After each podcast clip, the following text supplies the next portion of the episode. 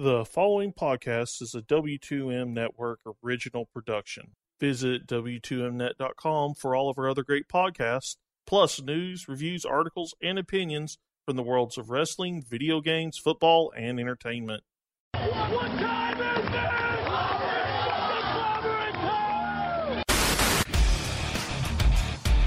Uh, I started to question myself if I was watching Lucha Underground and I had accidentally flipped over to Cinemax. Not a whole lot of faces shown as far when it comes to Brenda, so Yeah. you're you're spot on there, buddy. Uh, This is the house that AJ Styles built. Uh, you know, like Nakamura, he's just such a great star. It doesn't matter what you do with him, people are going to cheer for him. Did you feel the gloriousness? Did you feel it? Bobby Roode did his job. This is insane how great they are. Well, I think the authors of pain are young prodigies. That's how good we are representing Bullet Club. This is what we do. Super Kid Pate? Bam! Pete, tonight you debuted on Monday Night Raw in front of a huge crowd ovation in Manchester. Not only did you debut tonight, but you also picked up a huge victory against the WWE Cruiserweight Champion Enzo Amore. How do you feel? That ovation was exactly as expected. This title means that I own the UK. And as for Enzo Amore, tonight he learnt I'm not just a cruiserweight, I'm the bruiserweight.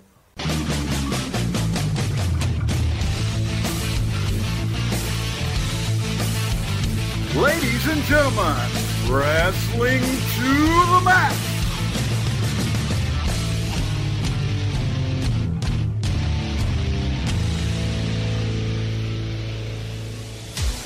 And your hosts, Gary Vaughan, Sean Garmer, and Paul Leazar.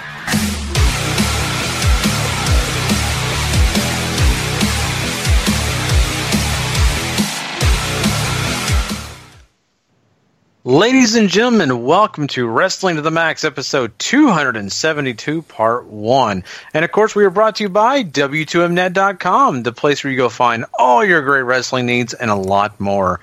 Don't forget to go subscribe, rate, and review wherever you get our podcast from, whether it be Apple Podcast, iTunes, or any other place like YouTube. Make sure you go search out Wrestling to the Max and hit that subscribe button. And big shout out to 411mania.com and Last Word on Pro Wrestling.com. Both are amazing sites, and we want to give them a shout out for all the support that they give us as well. And I am your host tonight, Mr. Gary Vaughan, and along with me, Mr. Paul Leazar Heyo. and Mr. Sean Garmer. What's up, everybody? And guys, I am looking forward to this show because we're talking a lot of great topics. That's right. We've got a packed show in store for everyone because there's some pay-per-views this weekend.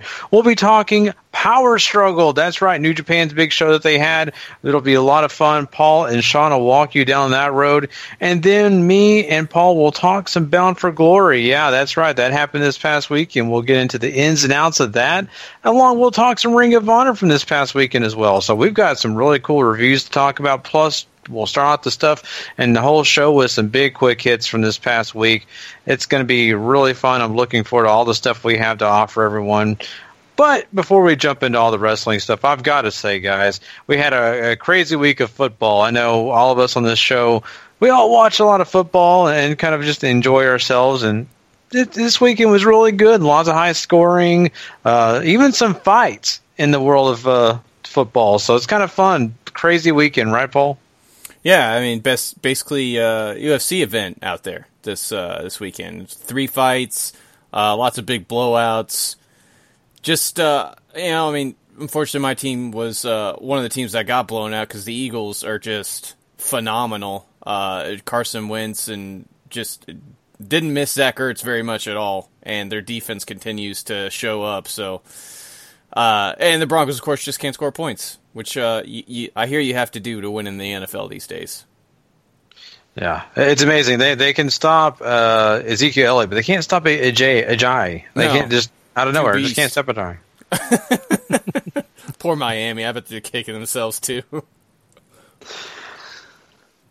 Uh, Miami looked okay with the two guys they had. You know, Navy Ajay was being a bother in the locker room, but you know, I, I think the Giants are probably sitting there looking at themselves, going, "What the hell is going on here?" Uh, and I sadly picked them to go to the Super Bowl. So how dumb do I look right now? But hey, you know, at least the Cowboys won. I mean, So, how do you that- predict a team losing their entire receiver core? Like that's just super unfortunate. Yeah, it is very unfortunate. Uh, it's, I I don't think that explains the defense being Oh, that's as true. bad as it's been too. But maybe the coach is just not doing it for him anymore. Who knows?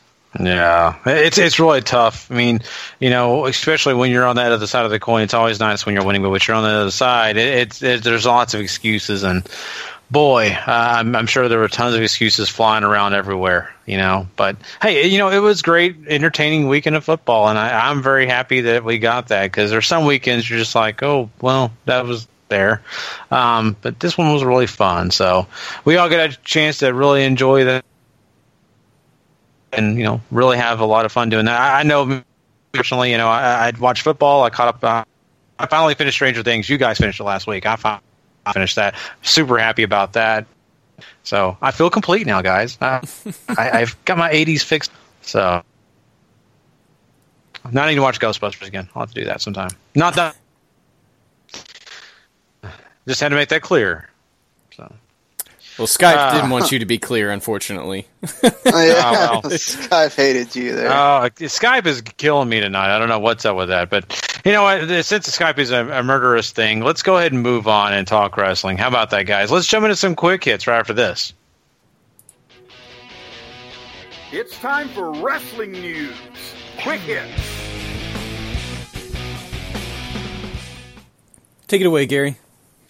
Okay, guys. Well, we are talking power struggle tonight, but before we actually talk about the show itself, we have to talk about something huge that happened on the show. Chris Jericho was on the show. Well, no, not in person, uh, but he was on the video board, and he made a challenge to Kenny Omega for Wrestle Kingdom 12. That's right. Chris Jericho, not in a WWE ring, a New Japan ring. It could be very, very exciting. I mean, I never saw this coming, Sean. This is really cool. Yeah, I don't think anybody really knew Jericho was a total free agent and could do this kind of thing. So uh, I think that's pretty cool to see. I think many of us that watch New Japan every week, or you know, every time that it's on, uh, I think we have to be honest with ourselves and say that getting the Ibushi and Kenny Omega story is it would have been a a nicer thing for Wrestle Kingdom, but who knows that if uh, Ibushi's going to stick around or not, and they can do that later. They can always just do that also at you know Dominion or something. It doesn't have to be a Wrestle Kingdom thing, but yeah, this is part of their you know wanting expansion deal, and it's who gets more. I mean, there's not a lot of people left out there that will get that have the New Japan, you know, previous Japanese connection, and will also get a lot of eyes from WWE. Enter Chris Jericho, and I think that does that for you very well there. hmm I think uh, th- one, this is awesome. I'm super excited for the match. I know Jericho is definitely on the older side of things now, but I'm sure him and Kenny are going to put on something that worth talking about the next day at the water cooler, uh, for sure. And you know, not match of the year candidate quality, but I'm sure it's going to be something damn impressive still. And to me, this reads as New Japan capitalizing on an opportunity that came to them, and they're willing to shuffle the booking around to get more eyes on Wrestle Kingdom, as as Sean mentioned, to continue their expansion, not only to the west, but I think just worldwide in general. Uh, as we've seen them target a bunch of new markets in the past as well, you know, doing shows in Singapore and and elsewhere outside of Japan. So uh, pushing Omega and Ibushi keeps that match fresh for them. Uh, and honestly, I wouldn't be surprised if it's going to main event a Ryogoku show next year. Wow, that, that'd be cool. Yeah, I mean, this is it's it's just I know there's a lot of people complaining and hating it and everything else, but you have to understand it from a the whole. This is that whole thing of why WWE brings back some of the part timers sometimes at WrestleMania. Mm-hmm. th- this gets more eyes on you. Mm-hmm. So you gotta take that for what it is.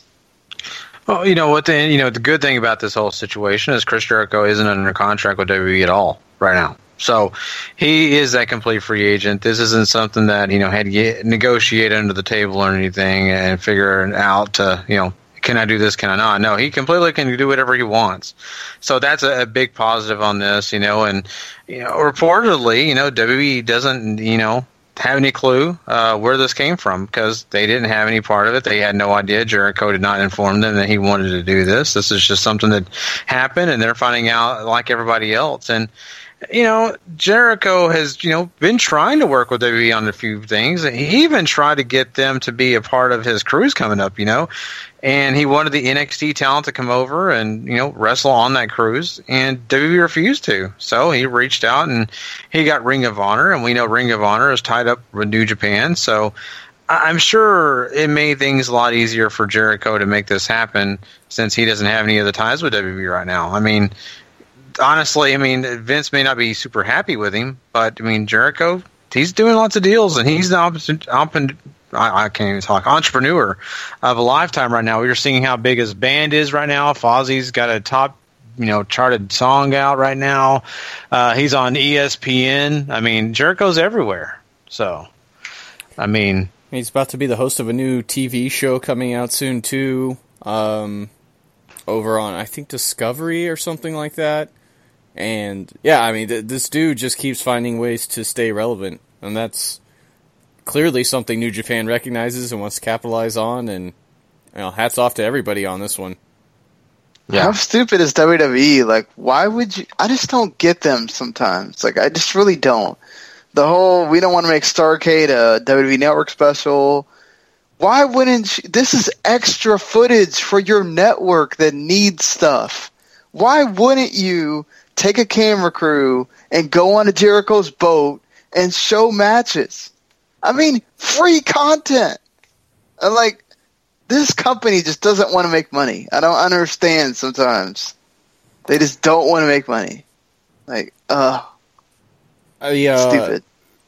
I think this probably has a lot to do with the money woes, and maybe there's more going on here than than we'll ever know, and I'm sure there is. But I, I mean, I think you see them rolling back costs wherever they can, and maybe just paying Jericho was part of it now, and and not wanting to venture out. Apparently, they're going to run less pay per views next year too.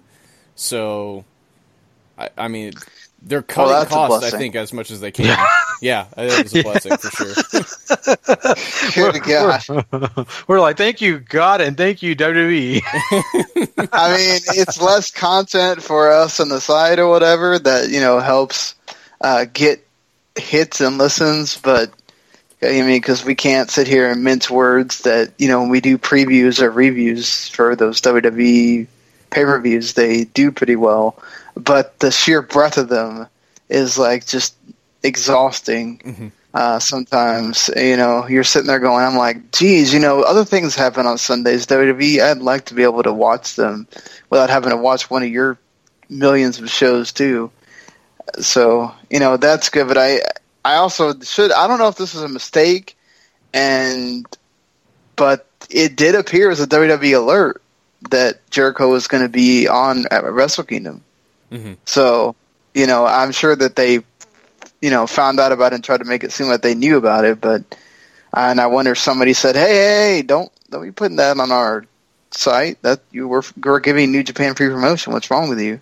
But uh, you know, it's just so funny. A year ago, they were sitting here talking about New Japan all the time. Now it's like, oh god, we can't talk about New Japan. Mm-hmm. So it's just uh, crazy how the world works. Oh yeah, definitely, and it's almost kind of crazy too to think that this is happening because I remember clearly at one point Chris Jericho saying, "I'm never going to wrestle outside the WWE." He, I, I purposely and somehow just kept it in my mind because I thought it was so interesting that he would never wrestle for anyone else, and now he's changing that, and he's deciding that hey, why not? Why not take advantage of this? And you know, it's been a while since he's been over to Japan and done that thing, and it's also interesting too as we read that he's been in talks with New Japan since August. Mm-hmm. So this isn't something out of the blue. This is this has been kind of in the works here. So this guy has been thinking about it for quite a while. Yeah, their whole beef on Twitter is part of the work into this. I, it's pretty insane. I think the depth they went to to sort of take this from nothing to a man. This would be really cool if it happened. To holy crap, it's going to happen at a huge show next year. And uh, I, I mean, this is like this is a win for all parties that are involved in this. Uh, just because this is, I think this is a huge coup, uh, a huge coup for New Japan. I think this is I don't want to say something that's tide turning, but it certainly is a landmark moment that maybe makes you realize WWE's kind of slipping a little. Uh-huh. Or WWE's just getting too big for themselves. Very possible. And not understanding that I I get it. You got to cut costs, and maybe not bringing back a Jericho again, or waiting for Royal Rumble to come around, which would be after the show and saying, "Okay, Jericho, we'll give you a run to WrestleMania instead of having you around for the year uh, to get off that." Because do not be surprised if WWE tries to come in after you know maybe New Year Dash or something and goes, "Hey, hey, you just got a lot of publicity for being at Wrestle Kingdom. You want to do a three month, four month deal with us again, and mm-hmm. we'll give you a big match at WrestleMania and everything." And you know, just to make sure he doesn't sign some kind of deal with New Japan where he's there more often.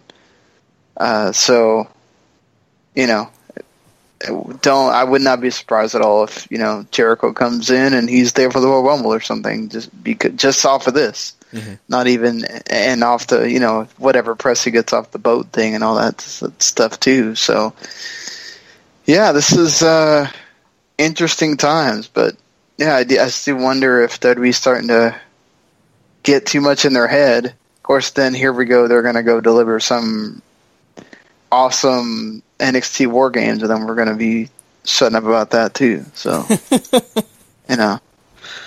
Yeah, they, they usually do pretty well on those shows, and I'm expecting War Games to be amazing. So hopefully they do just that. But they need to get better with the uh, main product when it comes to Raw, SmackDown brands. Let's yeah. let's get that Let's, let's get Survivor Series to be one of the better pay per views we've seen all year long. Let's make that happen.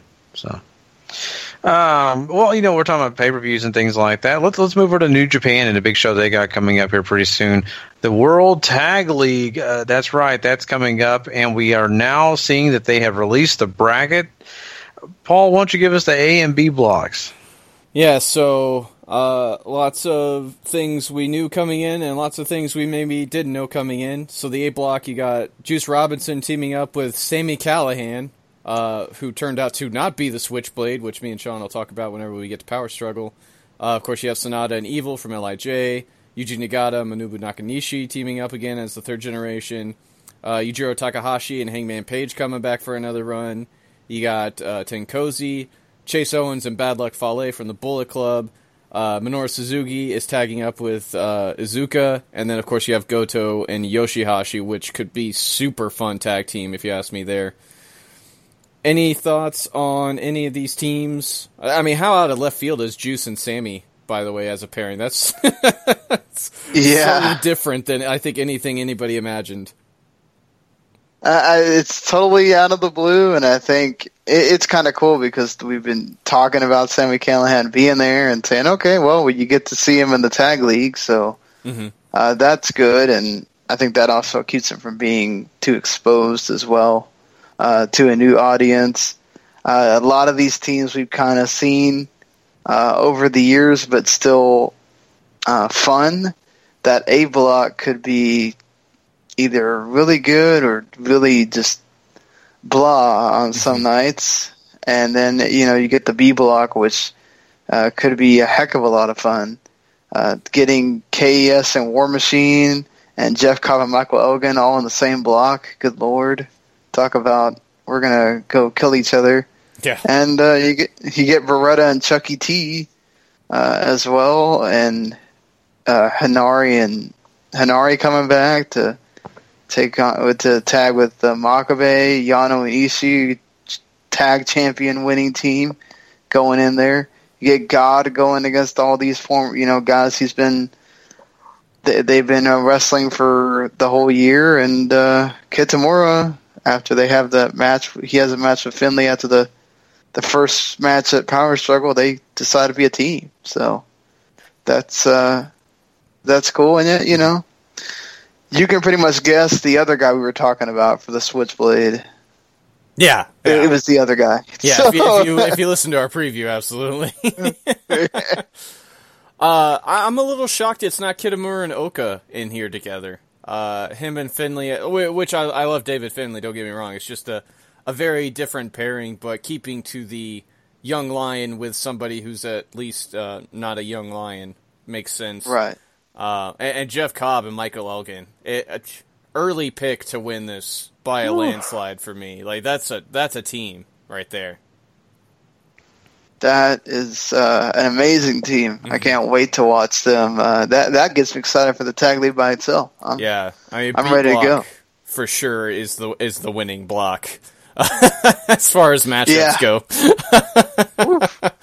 That A block, you might have to, you know, power your way through. Mhm. But B block makes it to where, you know, I might want to. I've been taking the tag league off the last couple of years. I might actually, at least when the B block's around, and watch those matches because you know they're going to be, uh, they're, they're going to be really good. Mm-hmm. You know, something else that could be really good is this other show that New Japan has announced that's going to be taking place. That's right, they're coming back to the U.S. and they have a date in mind, and it is going to be taking place March 25th on Long Beach once again.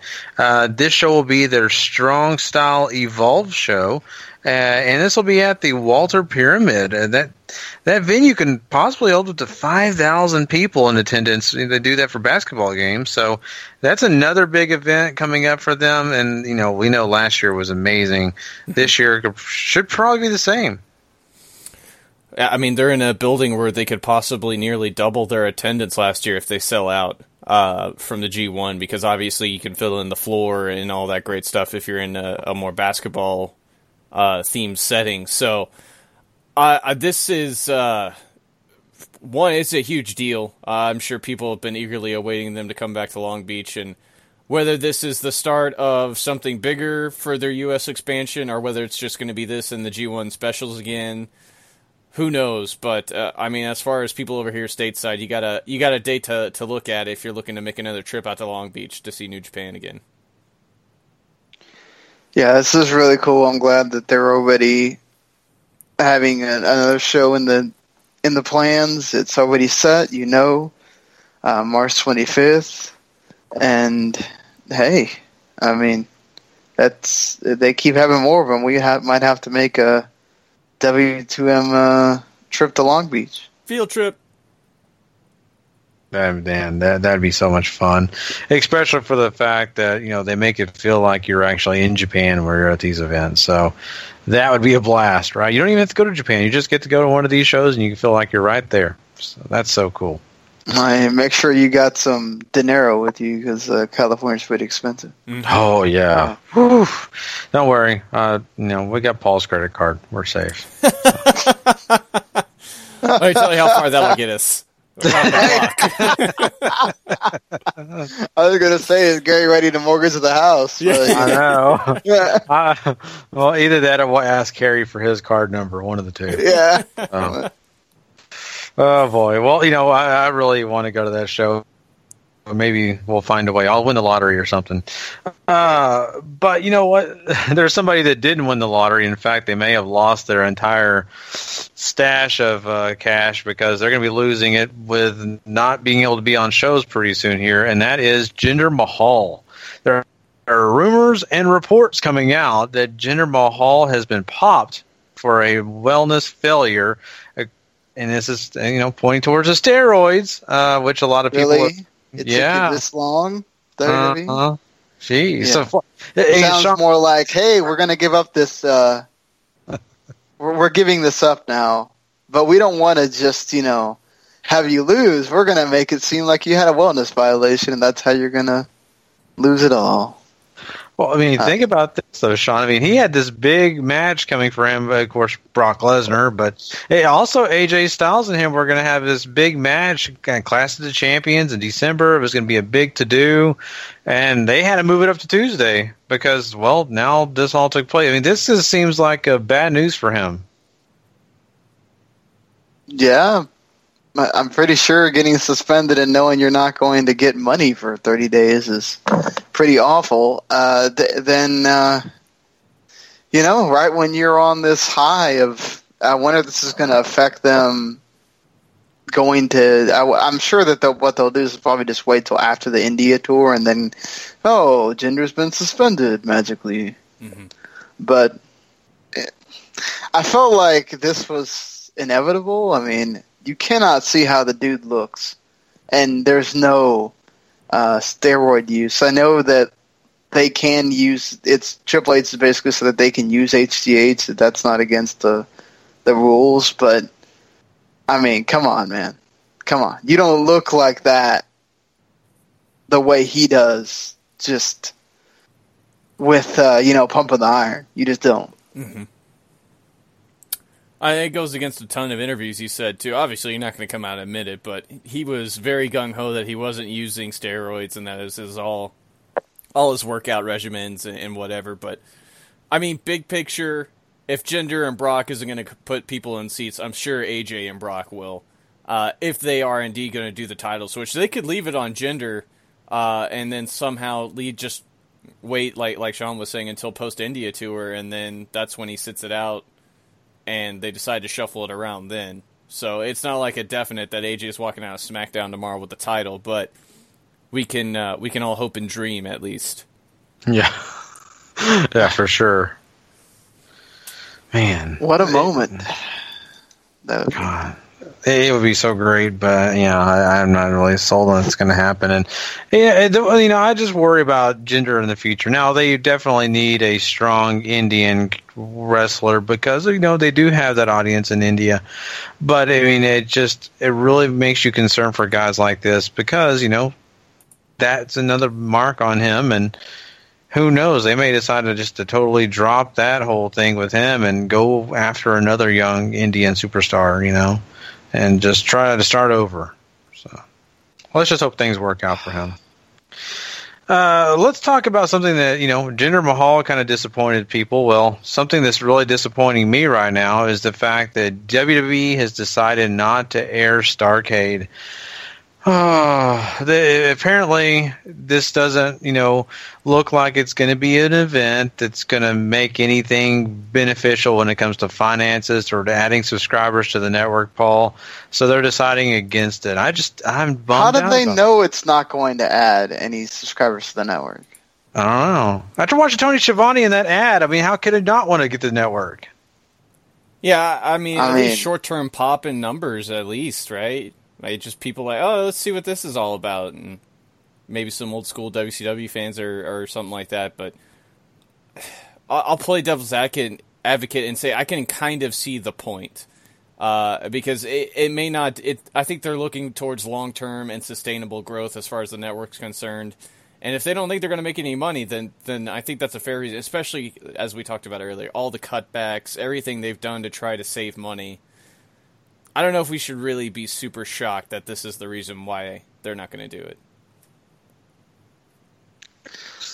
Yeah, I mean the unnecessary expense thing kind of makes sense, right? If they are trying to cut costs in any form they can, we already see that they have completely just neutered original content on the network to where basically what we're getting is stuff from the tape libraries finally, I guess, but you know, just it it was kind of nice having original content for the network and having things to look forward to other than like ride-alongs and stuff like that. Which that I can't imagine that takes much expense at all. You put a camera in a car and record them. Woo!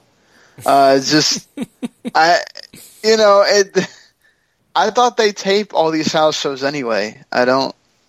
I don't know what. I get that you have to have a crew and you have to have photographers and all. I'm sure that's all an expense, but that just really makes me sad. Yeah, very much so. You know, I just I hate it because I was really looking forward to it, and I was loving the idea of getting to see all the retro stuff, and then maybe play it off as very retro, and now that's gone and breaks my heart. So, Well, let's jump into some rapid hits here, guys. We'll go quickly kind of through a few of these things. Uh, one of them is uh, Sin Cara. Apparently, he hurt his knee on the European tour, and they're not really sure how bad it is. Yeah, at least none of the reports I could find gave it a time or severity of, of injury or anything like that. So hopefully it's short term for him. I know he's been getting some usage on TV, and that's that's great for him. Uh, but honestly, big picture, I don't know if it's that big a loss. Oh, what do you know? Sin Cara gets injured. uh, I, I, I'm not trying to make light of him getting injured. I'm sorry, but uh, he, yeah. I mean, what has he done in a long time that that matters? Been Corbin's punching bag for the last three weeks. That's something. Better Yeah, main event or whatever BS show they're making now. Right, but I mean, it's like Corbin can make anyone his punching bag, and yeah. Uh, well, let's talk about this. Matt Hardy has submitted more information to get the broken gimmick for the trademark. He's also hired uh, an intellectual property lawyer as well to help him along now too. So maybe all the switches and and what's happening with Impact uh, probably brought this on. I would assume because I would say now it, it may be more likely we get to see the broken gimmick sometime soon. That would be really cool if we did. Mm-hmm. Uh, because poor Matt Hardy, I really would hate for him to feel like he came back just to do nothing. Uh, well, I mean, not that he didn't do anything, but like to have that lull where he's kind of just there again, and I can't imagine that's too fruitful for him. It's not his fault that you know Jeff's been going through what he's going through, but eh, I don't know. I don't know if he's got an easier schedule with this contract or whatnot, but yeah, it it just I really hope you do because he deserves to have that singles run where maybe he gets popularity. It's, it's been so long now since they've really been able to use a lot of it that are the fans going to flock to it? You know? Uh, they're- still do the delete chants at every crowd I've ever seen, or or the shows I've been to this year. I, it's not like it's gone away. Right, but doing the delete chant and then trying to understand the character as a whole for the audience, the part of the audience, the majority that doesn't do that chant, I think is still going to be something that they have to overcome. You know, when you start being weird and people are kind of like, "What the hell is this?" Are they going to get that? And I, you know, are they going to let them be called the broken Hardys and all that stuff? That's the other thing too. You know.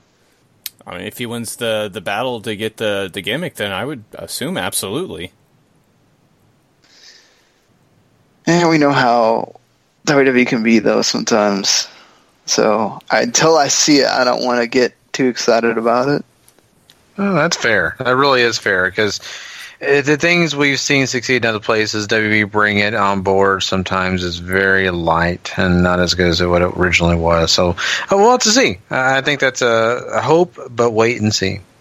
Let's talk about Impact Wrestling. They apparently have been getting some reports out that they are using background actors in their backstage segments and even to fill seats here.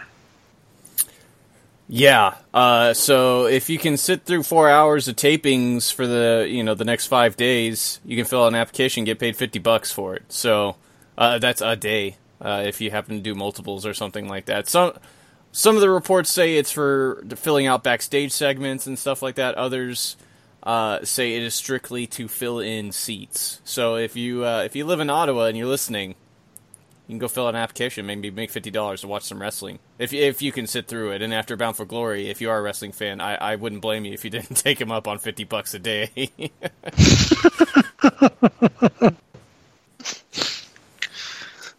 That's hey, like giving you're getting plasma. money Tom. for it, right? It's- eh, you don't have to. You know, the good thing is you don't have to poke yourself. Have somebody poke you, like giving plasma. And you, I mean, you could sit there on your phone, right? I mean, you don't have to look at the what you're watching. You can just act like you care every now and then and get your money. I I don't know how that's going to work, but that's to me that's really sad. Mm-hmm. If Impact is look, I, let's be fair. It's not like WWE hasn't done this, but they haven't made this public, right? I'm sure that there's been plants in WWE shows before, and you know people that they put in certain areas to make it look fuller and all that, you know. But Impact making this a public thing that just doesn't bode well for you along with all the other news that's been going on with them it just man i i feel bad for the wrestlers at this point They're trying, Sean. They're trying. In fact, here, here's another piece of news. This is how they're also trying. They just hired Jimmy Jacobs as a producer. well he will make them better you hope How much of an uphill battle is this going to be, though? I don't. I don't know how big a role he's going to have, or any of that. And I assume that the the producing team isn't very big because we've seen them cut down on a lot of stuff. Uh, I I hope he can uh, because there's a lot of great wrestlers here that that definitely could uh, do something for the company when they're given the right opportunities to do so, and hopefully Jimmy can do that. Yeah, I agree. Uh, hopefully, he can help Eli Drake and guys like that who you know maybe just need an extra thing or two to to put them even oh, further over the line uh, of being good and great. You know, so we'll see. Uh, this, I mean, I'm I'm not going to give up on the fact that. They are. Are trying to get better by doing that, but you're, you're right, Paul. Uh, you know, where they're still cutting costs, they're trying to find ways to, to make things happen on a lower budget. Earl Hebner, in fact, has left Impact uh, kind of over this because they informed all the referees that they are going to be using local Canadian referees instead of using the guys that, they've been using. So, another interesting tidbit. Yeah, uh, no more contracted referees. It's all local guys from Canada. Uh, you know, can't can't really blame them, right? I mean, they, they're not going to fly you up to referee shows up in Canada. You're not going to get paid. Why not leave the company and just you know enjoy whatever else you have? It should be uh, Earl Hebner's in their Hall of Fame too, uh, so maybe it doesn't look good in headlines that you have a Hall of Famer leaving your company. yeah. No, but I mean, how old is he now? Uh, you know, you could certainly write that off as a he kind of just wants to go retire and live the family life for a little while. I I wonder if you know WWE would give him and his son uh, a hey, here's a retirement run for you. Come back, mm-hmm. or you know. Or he's what if? Uh, by the way, that's it's pretty old for being a referee. Uh, I wonder if Triple H would be like, "Hey, and we have a special guest referee, Earl Hebner, for War Games." Yeah, I'd actually kind of dig it, even for Starcade. He'd know, probably classic, still get you, know. you screwed Brett Chance or something. Yeah. Fitz not little Nate doing some referee work for War Games, I'm gonna be severely upset. Oh, yeah, they have to, for sure, definitely on that. Speaking of Nate, um, are y'all excited for tomorrow? Thirty for thirty. Oh 30 yeah. yeah, yeah. I have to find time to watch that because I'm definitely watching SmackDown tomorrow. So. Yeah. Well, it does come on ESPN too. So if mm-hmm. anybody out there who still wants to watch it, wants to watch it later at night, trust me, it is on another channel later. So make sure you do tune in for that. We'll be talking about that for sure on our part two. I can't wait. I'm be looking forward to that. Uh, but yeah, there you go, guys. That's our quick hits uh, for this episode, and now we are going to move on to some of the review shows. I'm really looking forward to to a lot of the discussions we're going to have here. Uh, but now we are going to get into some power struggle. King of Sport. New Japan Pro Wrestling. Go for it, Sean. Oh, I'm sorry. I just happened to find the thread of whoever announced the impact putting people in the seats, paying them. the first reply is, "Please tell me this is not real."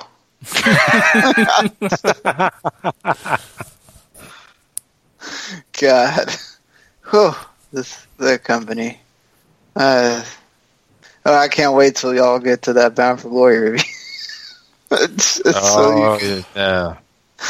turn on the negative juices, but let's have positive juices for this show here because uh, you have some fantastic things uh, happening. Plus, you know, New Japan shows WWE how you book a show two months ahead of time. But hey, you know, yeah, we could already do a preview for Wrestle Kingdom, and that show happens in two months from now. Like literally, I could tell the guys to go write up a roundtable, and we could post it. That's how much of that card they have done already. So, you know, clue for certain people.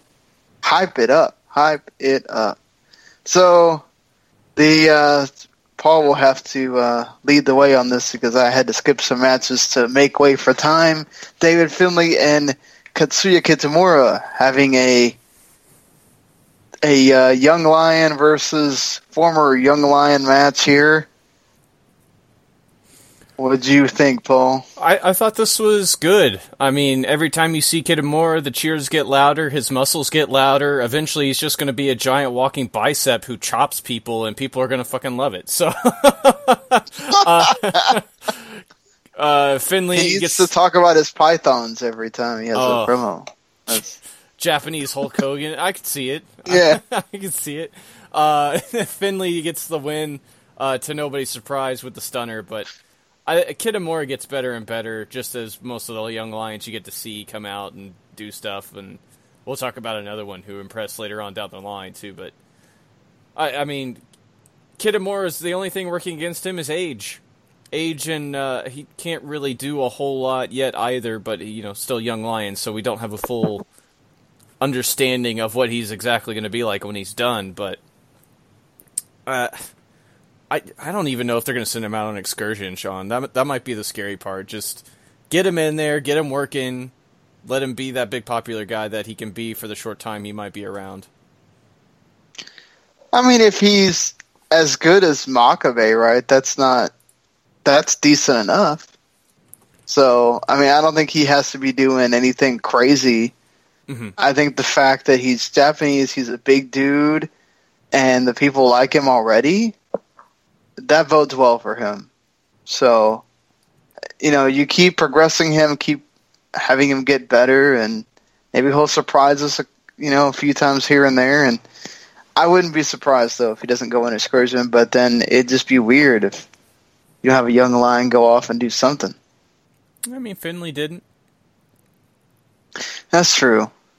Uh, the excursions have also been getting shorter and shorter uh, as we talk about it. Uh, another guy that, well, we're going to talk about two of them in just a little bit, and then another one later. So it's uh, interesting how this is going. Perhaps that is the the new way, though. Perhaps they're not going to start sending the young ones on excursions, uh, especially maybe the heavyweight ones, and perhaps the juniors still might because they could go to Sumo Well or they could go to ROH or something. But if uh, New Japan just says, "Hey, uh, we're gonna this is all gonna be in house now," it, wouldn't be the worst deal. You know, change with the times.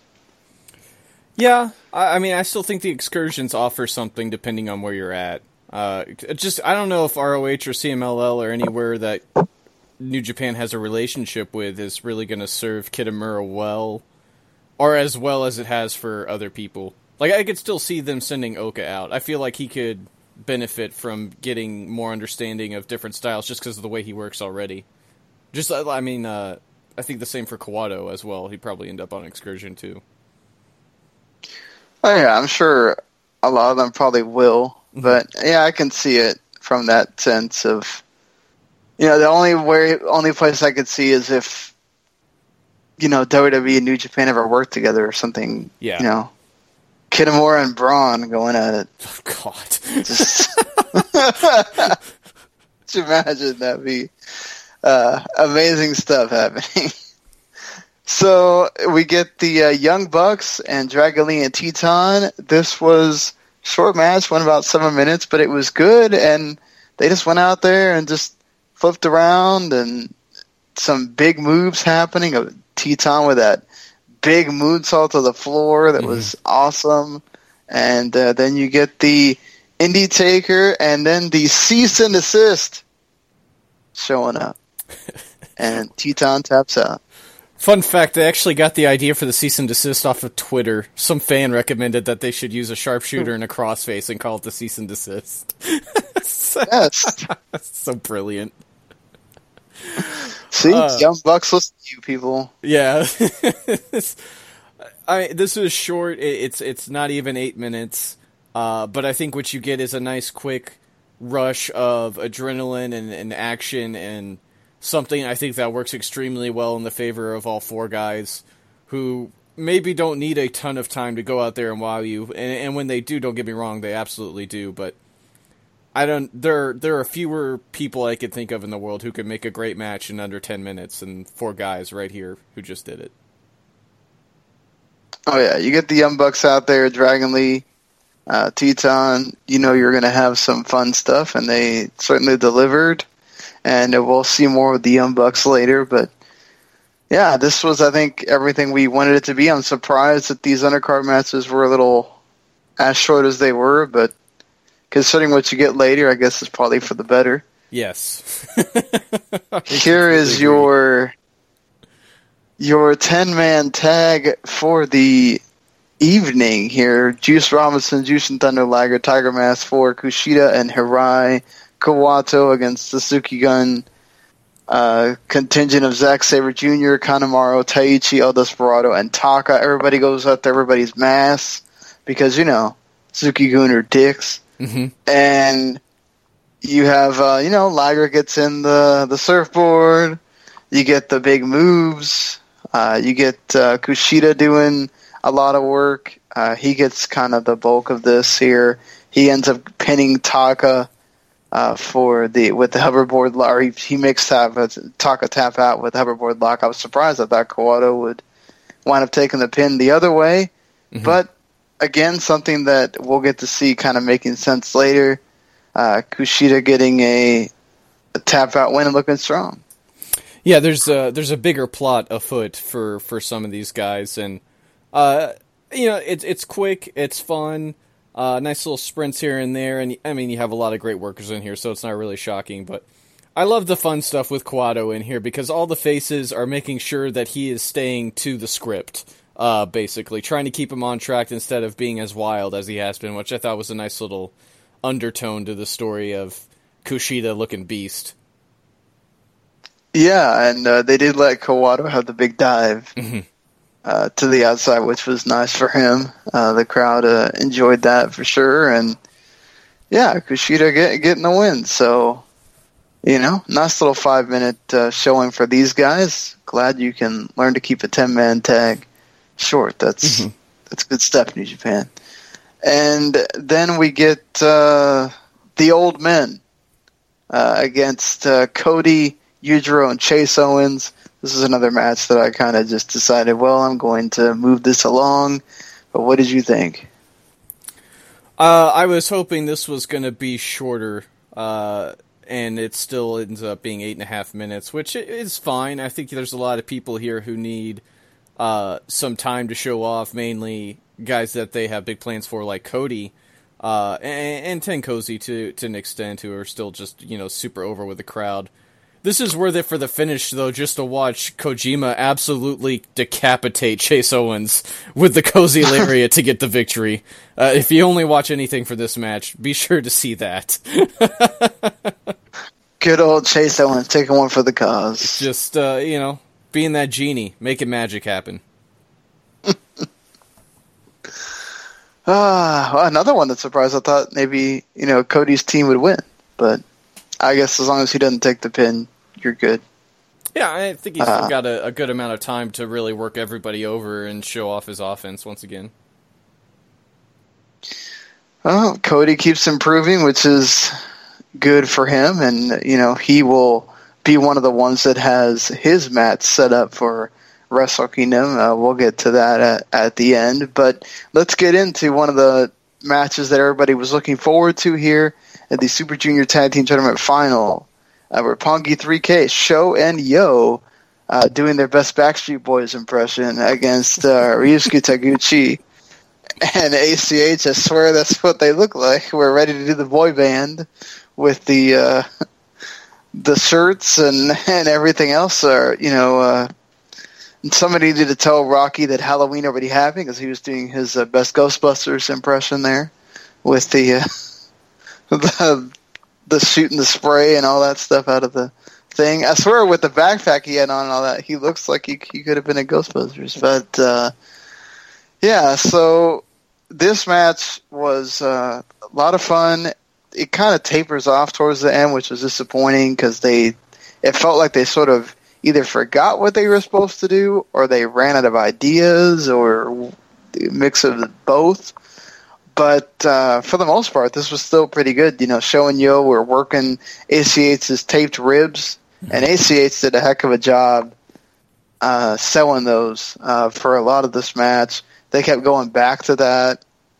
Uh, Taguchi would come in, and uh, I like the uh, him doing the hip attacks in the corner. He did so many that he was like, "Oh, timeout." Oh, oh.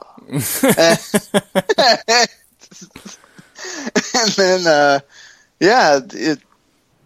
I thought everybody looked good here, but Mm-hmm. the star of the show for me was was ACH. Well, Yeah. see, I do like the uh, show and yo finisher. Uh, that's pretty cool. The 3K is a pretty sweet finisher, I, I have to say. I, I'm a huge fan of Roppongi 3K already. They came in, the crowd instantly fell in love with them all over again uh, after they came back from excursion. I think they were great across the uh, the the the Road Two shows up to this, where they they they did the Super Junior Tag Tournament. Um, all their matches were good to great there as well, and this was no exception. But you're right, as, as awesome as they were and as fun as Taguchi was, this was basically the ACH show. Who, uh, you know, made 3K look phenomenal with all the selling he did, and not to mention all the him trying to fire up and keep keep on fighting and all that great stuff. Uh, more ACH on New Japan shows, please. That uh, that is something I would like dearly. I don't know how you can't watch this and say, you know, hey, Gedo, more on the show, please. Yeah, give that guy a junior title this- match. Yeah, exactly. He he's deserved it. He's earned it. He's working well with uh, Taguchi. I mean, I don't know what more you want him to do. I I really enjoyed this, and I, I'm glad that these guys got to go out here and have 16 minutes worth of time, and it's a really good match. And starts off a string of uh, really good matches. To well, you have a one blip in here, but for the most part, uh, really good matches to go on here. After this match, uh, the Young Bucks appear, and uh, they start, you know, kind of messing around with them, saying, "Oh, the Young Boys, here we are here to challenge you for the titles. They want their belts back. I wonder if we can go through and." I, it, there's got to be video evidence of how many times the Young Bucks have said we want our belts back because they've lost them so many times. And then uh, you know Rocky gets in there, says uh, some stuff in Japanese. Uh, that gets the crowd going, and finally agrees uh, to the match. So Wrestle Kingdom match set Roppongi 3K against Young Bucks for the Junior Tag Team Championships. That is going to be all kinds of awesome. hmm I'm super hyped. If you if you've listened to me and Gary cover Ring of Honor since uh, the Tempura boys were on their excursion over there in Ring of Honor, now Roppongi 3K, these guys have some history. Uh, they've wrestled two or three times already, and now that 3K can basically go all out, I'm I'm expecting a lot from them in the Bucks at the Dome. Uh, so this, as Sean just said, this should be phenomenal. You wonder if uh, somebody in New Japan told uh, Show and Yo, like, guys, this uh, this uh, Tempura Boys thing ain't gonna work here. so we gotta we gotta figure out something else. And uh, they go, oh, let's put Rocky and make another Roppongi Vice deal. And I think it's worked out better for them. I I, I still like the whole. Uh, they look like they could. They just need to be. They need to have, uh, you know, videos on New Japan World of them like going out to karaoke bars, uh, in in attire and everything. Like that. That would be amazing. We need to. We need to have that happen. Uh, so we get the uh, another ten man tag because you got to have chaos and uh, Lij action because this is where a lot of you know you got your big main Wrestle Kingdom match happening out of this. So you get uh, Okada, Goto, Ishii, Yoshihashi, and Gedo against uh, Tetsuya Naito, Evil Sanada, Bushi, and Takahashi. And this was all kinds of good stuff happening here. Uh, I I really enjoyed this match. Uh, the stuff with Okada and Naito just absolutely lit the building ablaze. Uh, Naito getting booed, which was interesting. Uh, so you know, because it's Osaka, they they gotta boo him. It doesn't matter if they like him or not; they're gonna boo him because we're just gonna be Osaka, right? That's what they Uh, do. So yeah. it's, it's what they do. Uh, but th- this was really good. Uh, Okada hits the Rainmaker on Bushi. I don't know how Bushi is walking around after that. It looked like he just chopped him down, and uh, he pinned him in a very decisive manner, and did uh, Naito's eye thing just to let him know, "I'm seeing you, man. He sees it. I see you." hmm The the energy in this match was really special, from the crowd to the energy and action in the ring and everything like that. Just made this really, really great. Uh, and the the booing stuff on Naito was even better because him and Okada are fighting the outside, and he slams him on the entryway, and the crowd boos him even harder. So he picks Okada up and does it again. Yes, Naito is just phenomenal that way. But uh, yeah, their match at Wrestle Kingdom should be all kinds of amazing.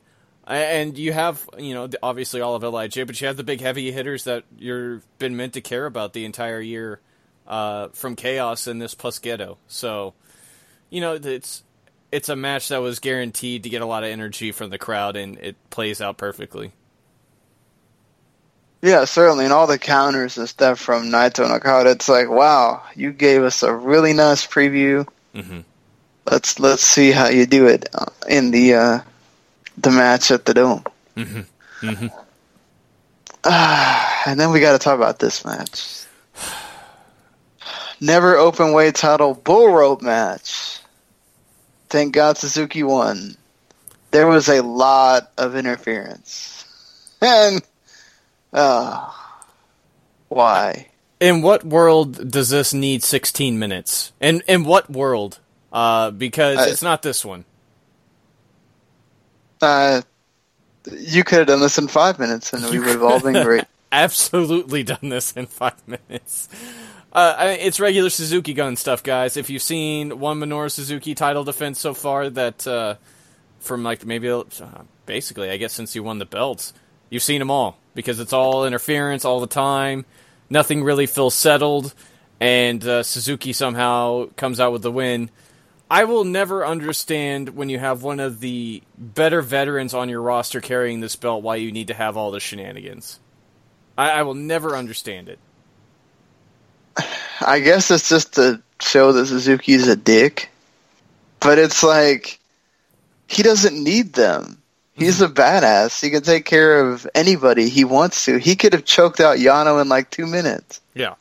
and that would have made him even more. But I get it; they want Yano to do Yano things and whatever, and him kind of overcoming the odds a little bit is okay. But you know what's going to happen, and then like, it's was everybody except for Goto and Chaos like too tired to come out? Like, Goto's the only one that cares. I guess. I don't, I don't know. Like, you know, you think Ishii, you know, you want a title with the man.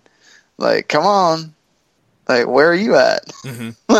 it's just, like, I get if Okada don't want to come out there and, you know, whatever and Gedo so he can get his butt beat, but it's just like, everybody else, man, y'all suck.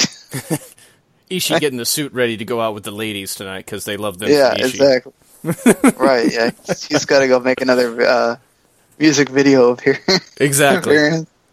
so, but we can quickly move on from that and this and go on to this IWGP Junior Heavyweight Championship match between Will Ospreay and uh, Marty Scurll.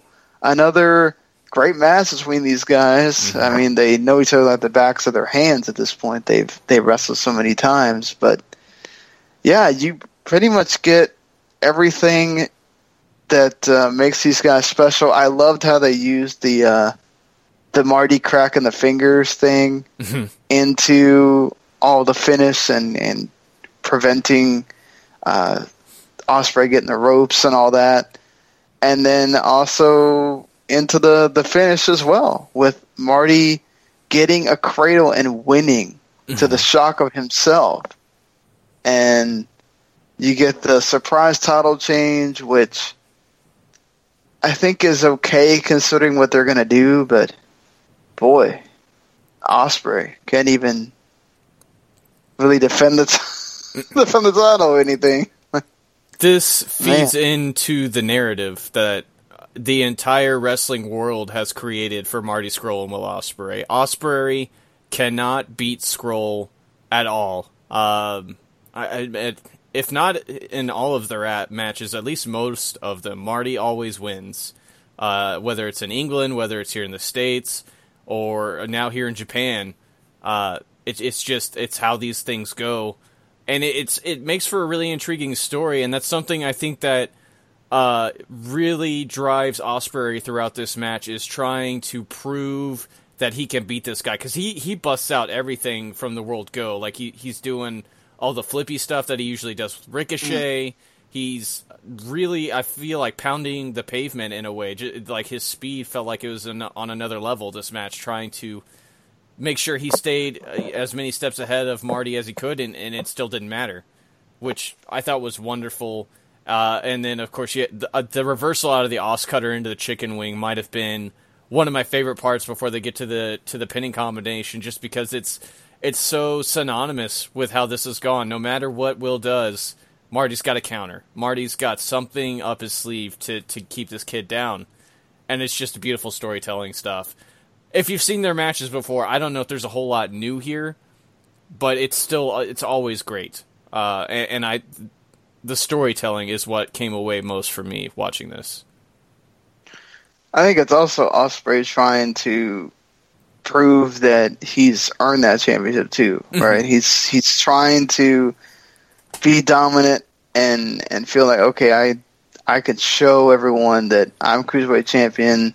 Uh, this is why, uh, but this is a guy that has his number, and he he proved it once again and won. So uh, you got this uphill to climb now after this because in very short order, Kushida shows up and tells Marty Scurll that I want to challenge you, motherfucker. and I, and then Ospreay has to, you know, literally tell him to go uh, screw off, uh, you know, and he wants his rematch, and he's not happy about Kushida coming in here to to tell him uh, to get like basically, you know, cut the corner. And then here comes Hiromu to the delight of all the crowd. They are just happy to see him. And he comes in with the big helmet and gloves. He's ready to make sure that he does not get attacked. And he's he looks like he's he's ready to to challenge and Scurll's just like, you know what? I'll take all of you on another fatal four way uh, for a championship. At least it's not the junior tag titles this time, so that's a plus. But yeah, I mean, you know that these guys are all going to deliver when it, you get to Wrestle Kingdom, though. I like this match, and I'm sure a lot of people that follow New Japan are super upset because they want a straight up one on one. And to an extent, I wanted to see Ospreay and Hiromu go at it for sure. But I think this makes a lot of sense. You, you've done so many single matches this year between all these guys that this feels fresh, it feels new, and I like saving the, the other single matches for down the road. So to me, this makes perfect sense. Uh, and it keeps the faction warfare stuff alive, right? You have, you know, a baby face, you have Bullet Club, you have Chaos, and you have Lij all in there, and that's that's wonderful to me. So I think this just just really does a great job of showing off the variety and keeping matches fresh idea that New Japan sort of basically is rule one almost at this point. And uh, I almost missed them making this a four way because I was too busy doubled over in laughter from Hiromu's ridiculous look here. I liked it though. It was Oh, it makes all the thinking- sense in the world. It just, you know, it's, it's so funny. I wonder if he wore that out for Halloween too. I hope so. Daryl in an equally ridiculous outfit. Yes, Daryl needs to have his own mini helmet too. Could you, could you imagine? That'd be great. Uh, but yes, so you have another match, Sever Wrestle Kingdom, and then we go into this uh, IWGP United States Heavyweight Title match: uh, Omega against Beretta. Um, of course, the story coming in is Omega is basically telling Beretta, "We're going to see if you're up to the task to be a heavyweight."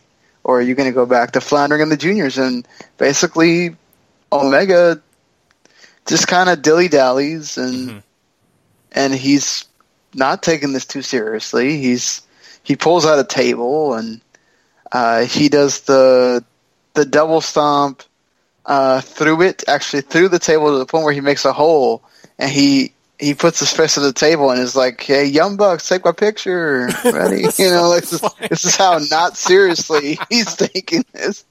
It was great too. it's like, here, guys, I'm ready for the photo. It's like that, you know, when you're a kid and you do the whole, you stop on the road because there's that thing where you put your head in and you take the picture. Yeah, it's like it's like one of those. I have seen It's this GIF so many times since Sunday morning. it's brilliant. They could also put Omega in like The Shining Yes. or whatever. with That too. so, uh, you know, after this, we just have basically Omega is uh, constantly hitting big moves, and Beretta's kicking out of them, Mhm. right? And then Beretta's hitting some like modicum of moves, and then Omega basically just cuts him off and hits another big move, and then Beretta kicks out again. And he just keeps doing it, keeps doing it. He hits a J driller, he hits the the big German, he does pretty much almost everything in his arsenal. And Beretta just keeps doing it. Uh, they do a big 20 count thing with Beretta barely hits 20 and gets in. I mean, basically, this was just Beretta overcoming and overcoming and overcoming until he just, uh, it's just not going to happen. Uh, and finally, the one win angel happens and Omega wins. And Beretta sort of earns his welcome to the heavyweight division after this. Earns his stripes, I think, is uh, is what they used to say back in the day. But uh, boy, this was so great. It's so different. I think was what was best here. Uh, because these guys really went out there. First of all, with the, the Omega not taking Trent seriously, which I mean, obviously he shouldn't, right? This is Beretta's like fifth match as a heavyweight, and he's already getting a title match. Mhm. But uh, the the the amount of length they went to to make this feel as hard hitting as possible, which is something that's going to be very different from the main event, which is I mean, it's still hard hitting, but it's it's more flowy. This is this is two guys that by the end of it who are absolutely trying to kill each other from Omega I think almost breaking Beretta's neck every time he hit a dragon suplex to Omega killing him with V triggers to uh, Beretta. I mean, I I swear I thought Omega died on that last Dude Buster for the near fall near the end. Yeah. and it just turns into something where you, you have to tip your hat to to Beretta for really, I think, giving Omega everything he wanted and more, and almost pulling it out before you know Omega Omegas and just kills him with the one winged angel. This was terrific, terrific stuff. Yeah, it was a freaking great match and really uh, worth your time to go watch.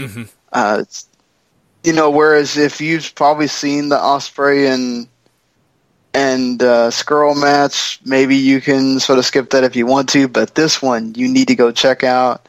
Uh, it's if you, especially if you're a fan of Beretta, because he really, really proves himself in this match, and uh, Omega literally has to kill him Mhm. to to win, and that's that's what the great story of what this was is that I think Omega started not taking him seriously, and then he had to by the end because Beretta just kept coming and kept coming and kept coming, and yeah, just had to take him out, and so Omega's all pumped up. He's he says, "Oh yeah, I don't even have any challengers now," and he starts, you know, telling them in Japanese that he doesn't, and that uh, everything's smooth sailing. He's going to leave, and what do you know? The lights go out, video happens, Chris Jericho appears, and he says that he is the best in the world, the Alpha, taking on the Omega. Somewhere, Bible thumpers will be upset, and then we find out that it's Omega and Jericho U.S. title for Wrestle Kingdom. Oh boy! Uh I I didn't watch this live unfortunately, but when I woke up to watch the show Sunday morning, Facebook, Twitter, any any sort of social media outlet wrestling broke itself. Uh, because everybody, oh my God, Chris Jericho, what, what, and you know everybody's saying their piece about whether they liked it or hated it, and I, I, I'm, I'm so excited for this match. Like Omega and Jericho are going to deliver something very, very special. And I, I think this really says something not only about Omega's work just in general, reaching out to the wrestling world in general, but for New Japan to put this together and to build it uh, almost it's a special feature for Omega at this point, and that's if that doesn't get you to stick around. Uh, I mean, they're going to be scrambling to think of some other reason to try to keep this guy here and not go to the. WWE.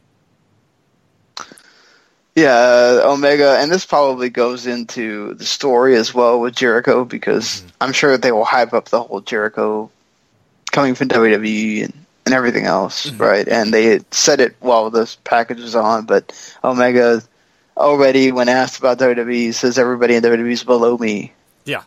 So, uh, you know, we'll see. I'm sure AJ Styles would love to have a word with you on that, but you know, everybody else, I think he's he's probably correct about at this point. Yeah. Uh, even though I'm sure you know the the Twitter warfare that will be happening uh, by the WWE folks, you know, WWE uh, big fans will be upset, but hey, you know that's what that's there for.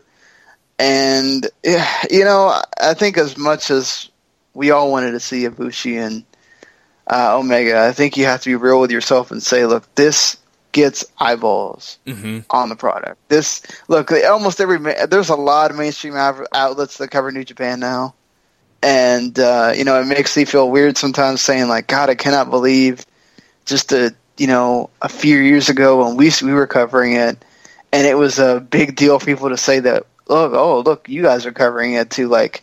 God, now freaking Rolling Stone talks about it, and WWE, you know, ESPN talks about New Japan, and so New Japan has become part of the lexicon, even though they, they only do it really for the big shows. They don't cover every single one. Wrestle Kingdom will be one that they do Yeah. cover, and you get to put Chris Jericho, a very well known face here in America, on that cover or on that front page. People are going to pay attention. Mm-hmm. You know, like you said, I, I, there's a lot of people that wanted to see Omega and Ibushi, and I absolutely think we'll see Omega and Ibushi down the road. Don't get me wrong. It's, I think they had an opportunity to create something really big for their biggest show of the year, and they absolutely leapt at the opportunity. Because why wouldn't you, right? It's, I mean, you just spelled it out, Sean. This makes all the sense in the world. You have a big, your big star that you're advertising to the U.S. and Kenny Omega to take on maybe one of the best to ever do it, and Chris Jericho on, on on the biggest stage you have in the biggest arena, and all these great, you know, big words that you can say, and I mean, advertisement, money. You're going to make all sorts of great stuff happen uh, with this matchup. So, all the sense in the world. I'm excited for it. I know a lot of people aren't, but this this should be wonderful. I know a lot of people are saying, "Oh, when's the last time you really had a great Jericho match or whatever?" But look, Kenny Omega's a guy that gets the best out of anybody he wrestles, and Jericho's going to be training hard because he knows this puts you in a different stratosphere. And again, as I talked, you know, I said it at the beginning of the show, the uh, WWE will come calling if Jericho has an incredible match because they're going to want a piece of that. Yeah. And I wonder if New Japan's going to fight them on it or Jericho's going to give it a second thought and say, hey, let me do this for a little bit. You know, so it'll be interesting to see what comes out of that. But talking about one of the best to ever do it, certainly you cannot say that without having Hiroshi Tanahashi next to that uh, th- those words, and he proves it here again with, uh, of course, the, these two. Every time they have a match, it's great, but this is on uh, another level. And once again, it's Tanahashi being really smart and working the leg, doing the dragon screw, and making Ibushi have to feel it for the rest of the match. And you start to see that wear Ibushi down as the match goes on, while Ibushi just keeps hitting every single big move that he can possibly hit.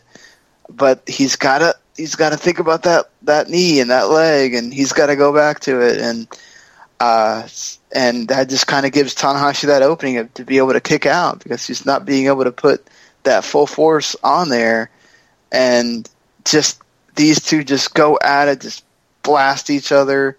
Uh, there is one little botch in here, but you can forgive them uh, for that. Mhm. Uh, Tanahashi just seals it with a bunch of neck breakers and hitting that sling blade.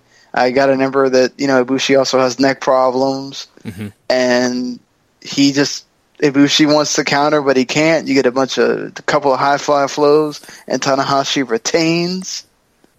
But man, this match is incredible. 30 minutes that just fly by. Uh, you they instantly draw you into the match with uh, with Tanahashi and uh, Ibushi. You know, they they obviously do the groundwork and all that to sort of draw you in, but very quickly they drop all that, and Ibushi starts turning up the energy, and I think that's the best definition for this. Is it's youth and uh, maybe lack of a game plan versus veterancy and a great game plan. And youth and no game plan almost won out because some of these hits that Tanahashi has taken from Ibushi are just absolutely disgusting. Everything from uh, the high kick to the head, uh, the great last ride, the insane amount of palm striking and just striking in general to Tanahashi's head and face is insane and he just wins out. He survives it all. High fly flows. Tanahashi continues to prove that basically age is a number for him. Greatness is just greatness, and he's going on to to Wrestle Kingdom as the IC champ, which, which you know me and Sean both thought was going to happen, but I, I they they did a terrific job of creating doubts going into this match, and especially throughout the match. There were a couple times where I bit on Ibushi winning, and I think that's what helped make this so great and damn near a five star encounter. Oh yeah, because that that's what makes this thing work. Is that even with all the work by Tanahashi, he had beat up Tanahashi so much that it's like, God, how much can this old man take? Mm-hmm. You know, and he just proves to just be just continue to let Ibushi wear down, and he's just being smart, waiting for his moment, and he capitalizes. You know, it just mm-hmm. has that big flurry uh, towards the end and, and takes Ibushi out. And like you said, he had a game plan. He knew what he was doing, and he was able to just pull it through. You know, and he does. He does go to Wrestle Kingdom as IC champion, but he also already knows who he's going to face because as he celebrates with his air guitar and he's jamming along and he's already broken it and busted it, he's ready to go up the ramp. Oh, oh, here's this video and here comes the switchblade and it's Jay White. And Jay White comes in to confront Tanahashi.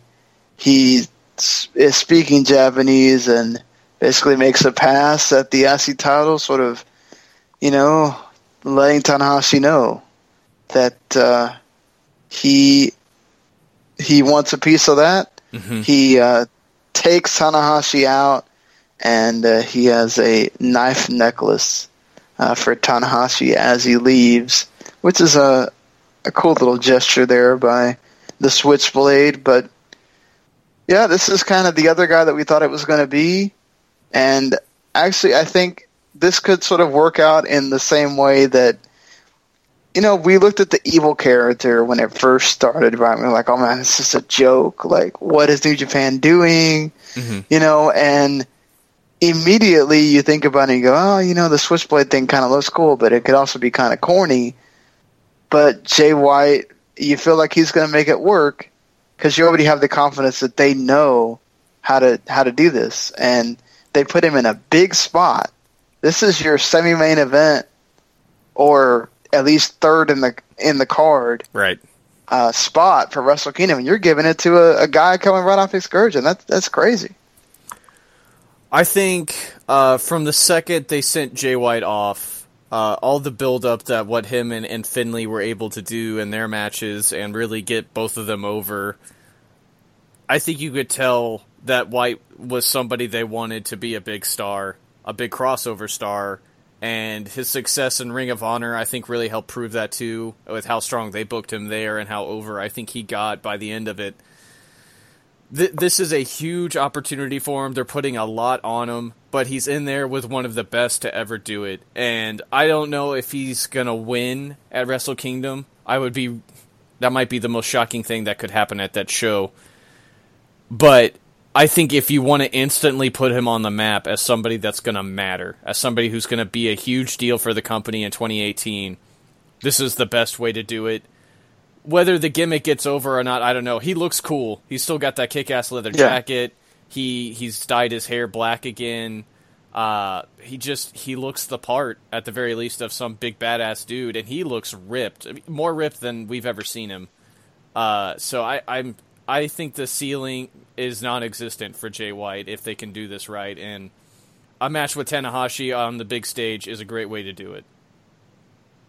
It certainly is. I don't know if he's going to win either, but like you said, it's that opportunity is there, mm-hmm. and you come in, and it you know you know that just like they did with Ibushi, this match is going to be done in a way that's going to make you feel like White could certainly win, and if he does, man, talk about. I wonder if the roof will come off, you know, the dome, or people will just be so astonished that it goes so quiet. But either way, it's a win for the company, and even if he loses, just if he loses in a in a fight, I mean that's going to do wonders for him. So, what a what a great way to end the pay per view as well. Uh, you know, just when you think it's the old man celebrating again, here you come, take out Tanahashi, and you make a statement for the start of those uh, the World Tag League, which they'll have to. I, we'll get a break from everything, I guess, until until we have any road to the Tokyo Dome uh, sort of shows.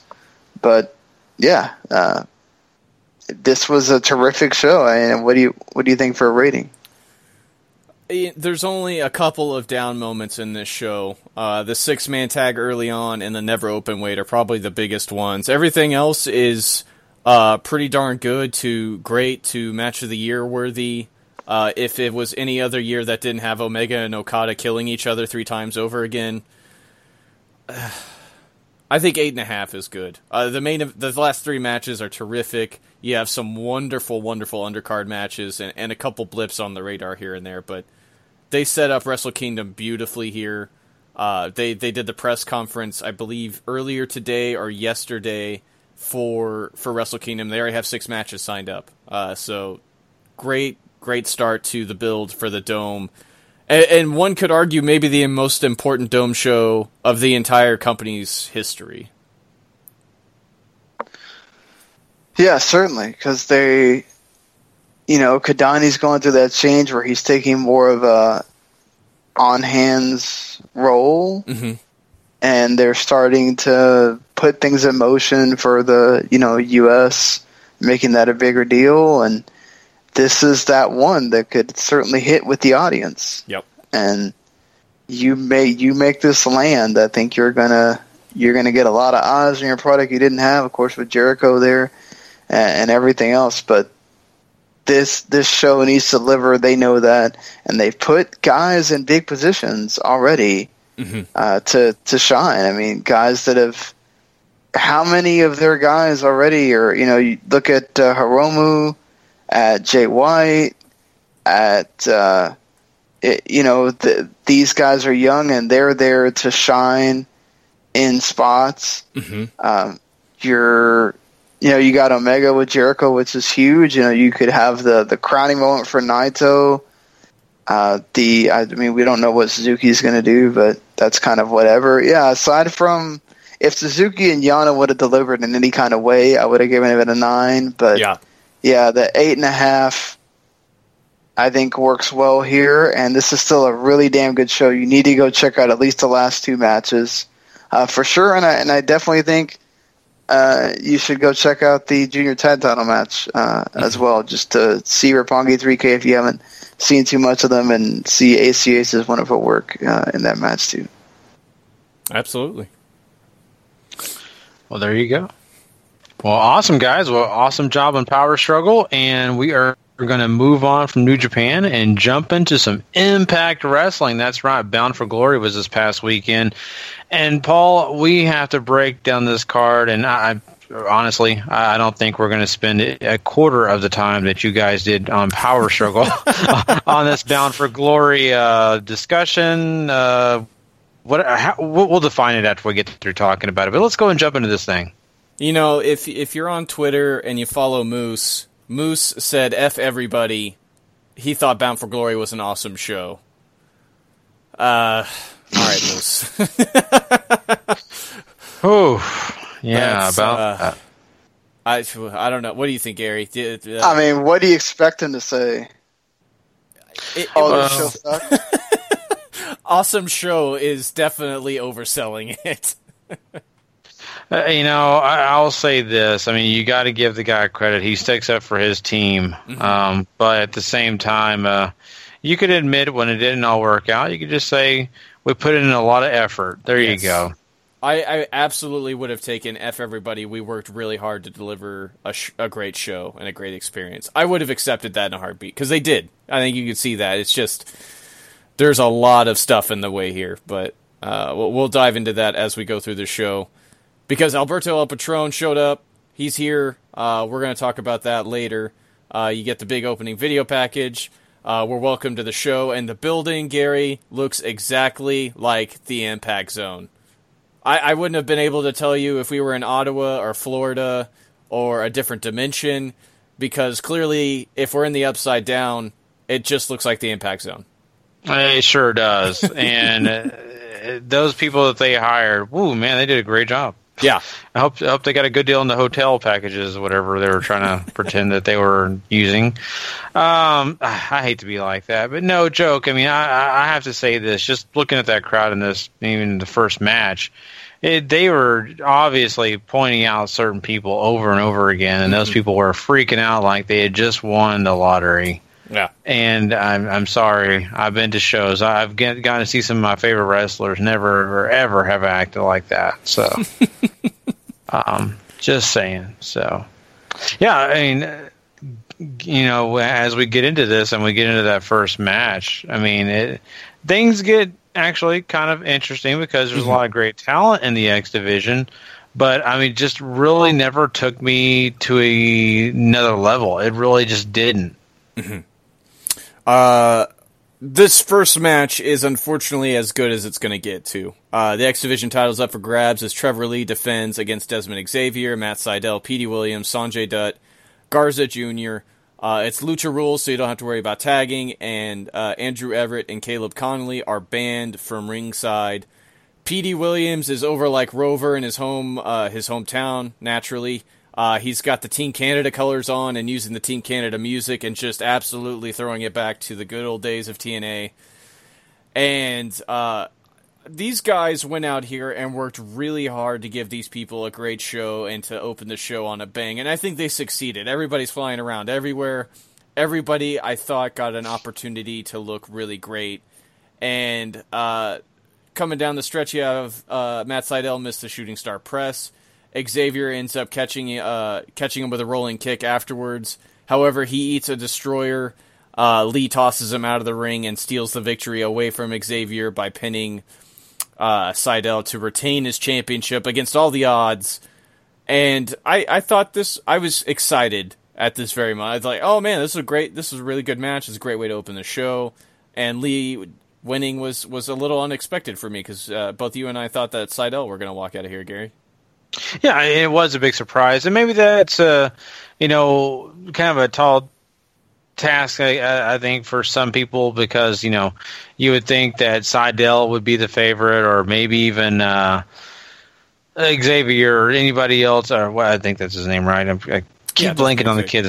Yeah, okay, thank you. Yeah, Xavier, I, I really felt like he was a, a big favorite too. Um, But you know, Trevor Lee being the heel that he is, and you know, continuing on that path, I thought that nah, that wasn't going to happen, but it did, and it's okay. Like you said, great match. Everybody put in a lot of effort. I mean, I'm really, really happy with the effort. I just, like I said, it never really took me to the next level. I, I don't think that I was any more excited about this match than I was Impact's X Division match last week. Uh, and I think they were uh, really about on par as far as quality goes. So, uh, it just, it, I think it served its purpose, right? This was the opener. The crowd got pretty hot for it at times.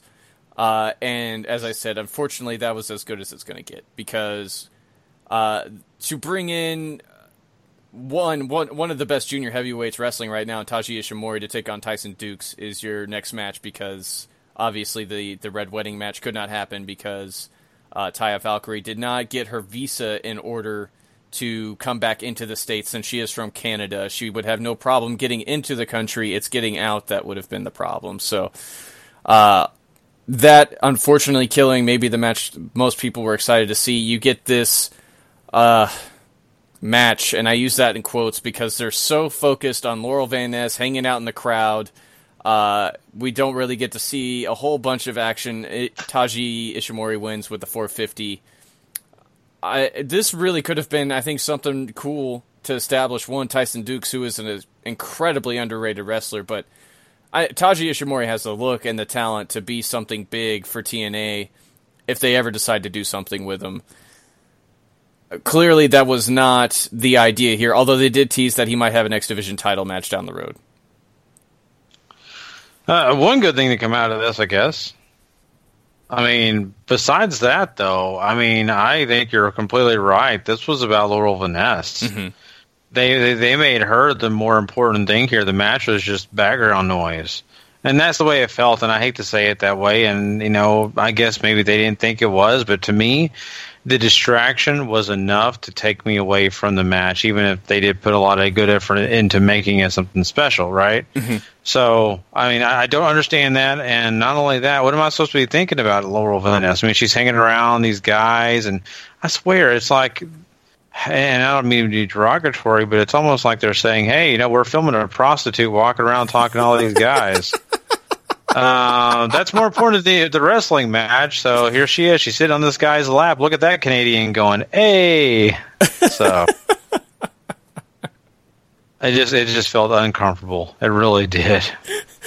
Uh, I don't think I could really add anything to make that description better, so we'll just move on.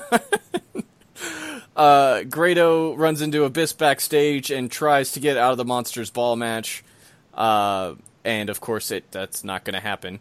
Uh, and then, if you've ever wanted to see somebody show up to a wrestling show and basically just read stuff like they're on Twitter, that's what this Alberto El Patron promo was, guys.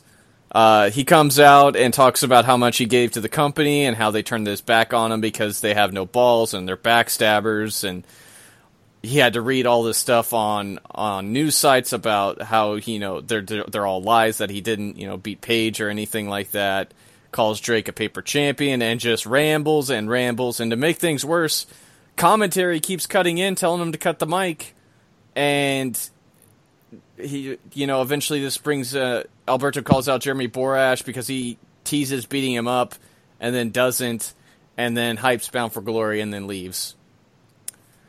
I'm I, uh, watching WCW again. That that So- might as well have been what this was. Mhm. This is just so bad. I, I I don't understand how this helps Patron at all, Paul. I, I don't. I don't see how it makes anyone interested in what he's doing.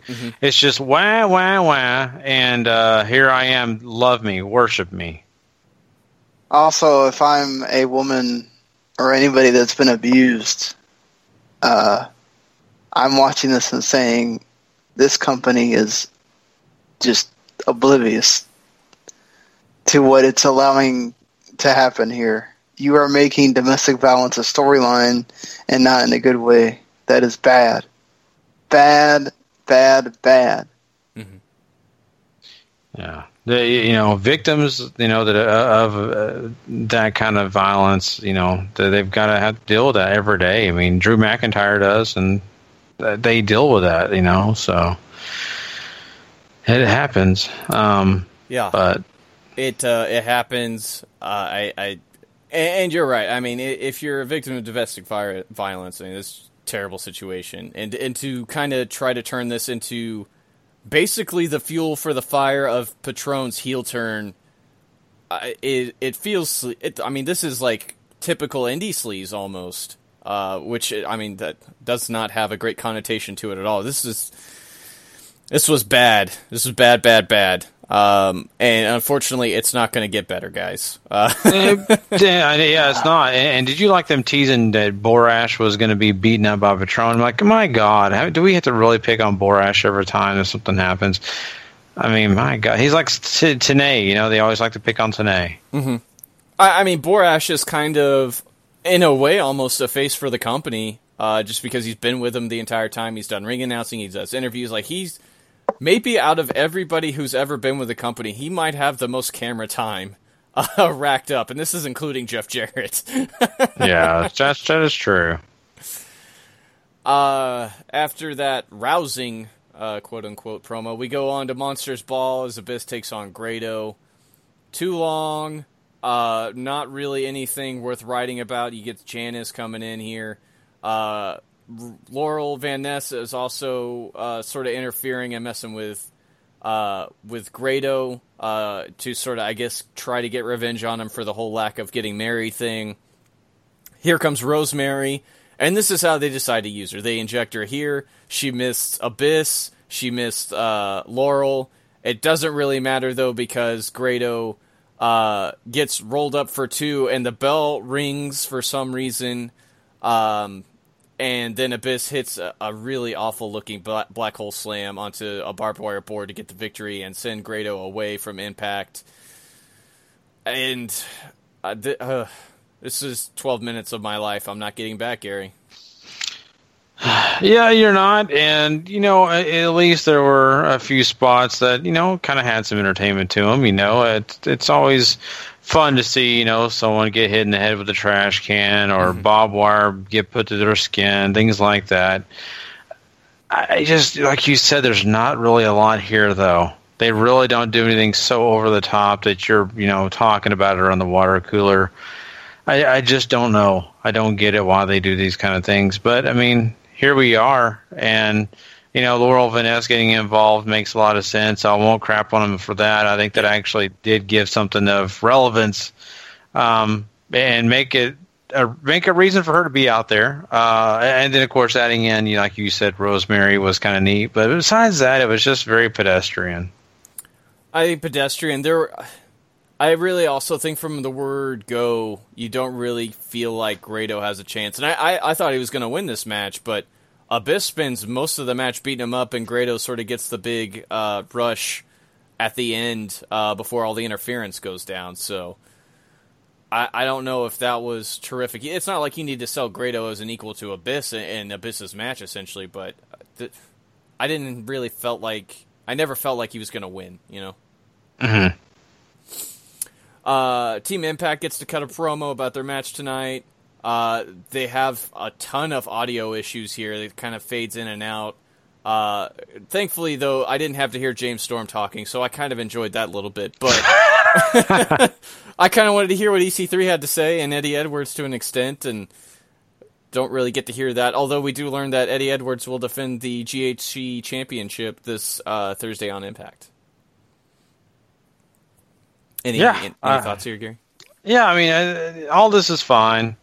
I mean, uh, I think it's you know kind of continuation of things. I, I just wasn't really, yeah, I don't know. I, I really didn't have a lot for this. Mm-hmm. I don't, know about you. Did you? ha- I mean, did you find anything super Uh, grand. No, not really. I mean, you're coming off. Basically, it's a comedy of errors at this point, though. You have a, a miscue during the last match, a botchy finish, and then you can't get your audio to work right. Uh, I mean, way to sell yourself. yeah, I mean, it, it's just uh, you had those problems and you really don't get it across. But I, yeah, I'll, I'll be honest with you, I was kind of done with all this. I just wanted to get to the match, you know, and I, I don't even think they really needed this. I don't know, even know why they put this here. Yeah, I mean, I guess it's sort of just like a last little hard sell for everything. Uh, but that does bring us to the six man tag as Team Impact, consisting of EC3, Eddie Edwards, and James Storm, take on Team AAA. Uh, I, I will say this much. These guys worked very, very hard in front of a crowd who I think had checked out after that Monsters Ball match. Uh, and I don't know if the crowd really ever gave this show another chance until the very end, uh, which hurts a lot of other stuff coming up. But you end up having Team Impact get the victory here with EC3 uh, and James Storm sort of getting uh, their ducks in a row, working together.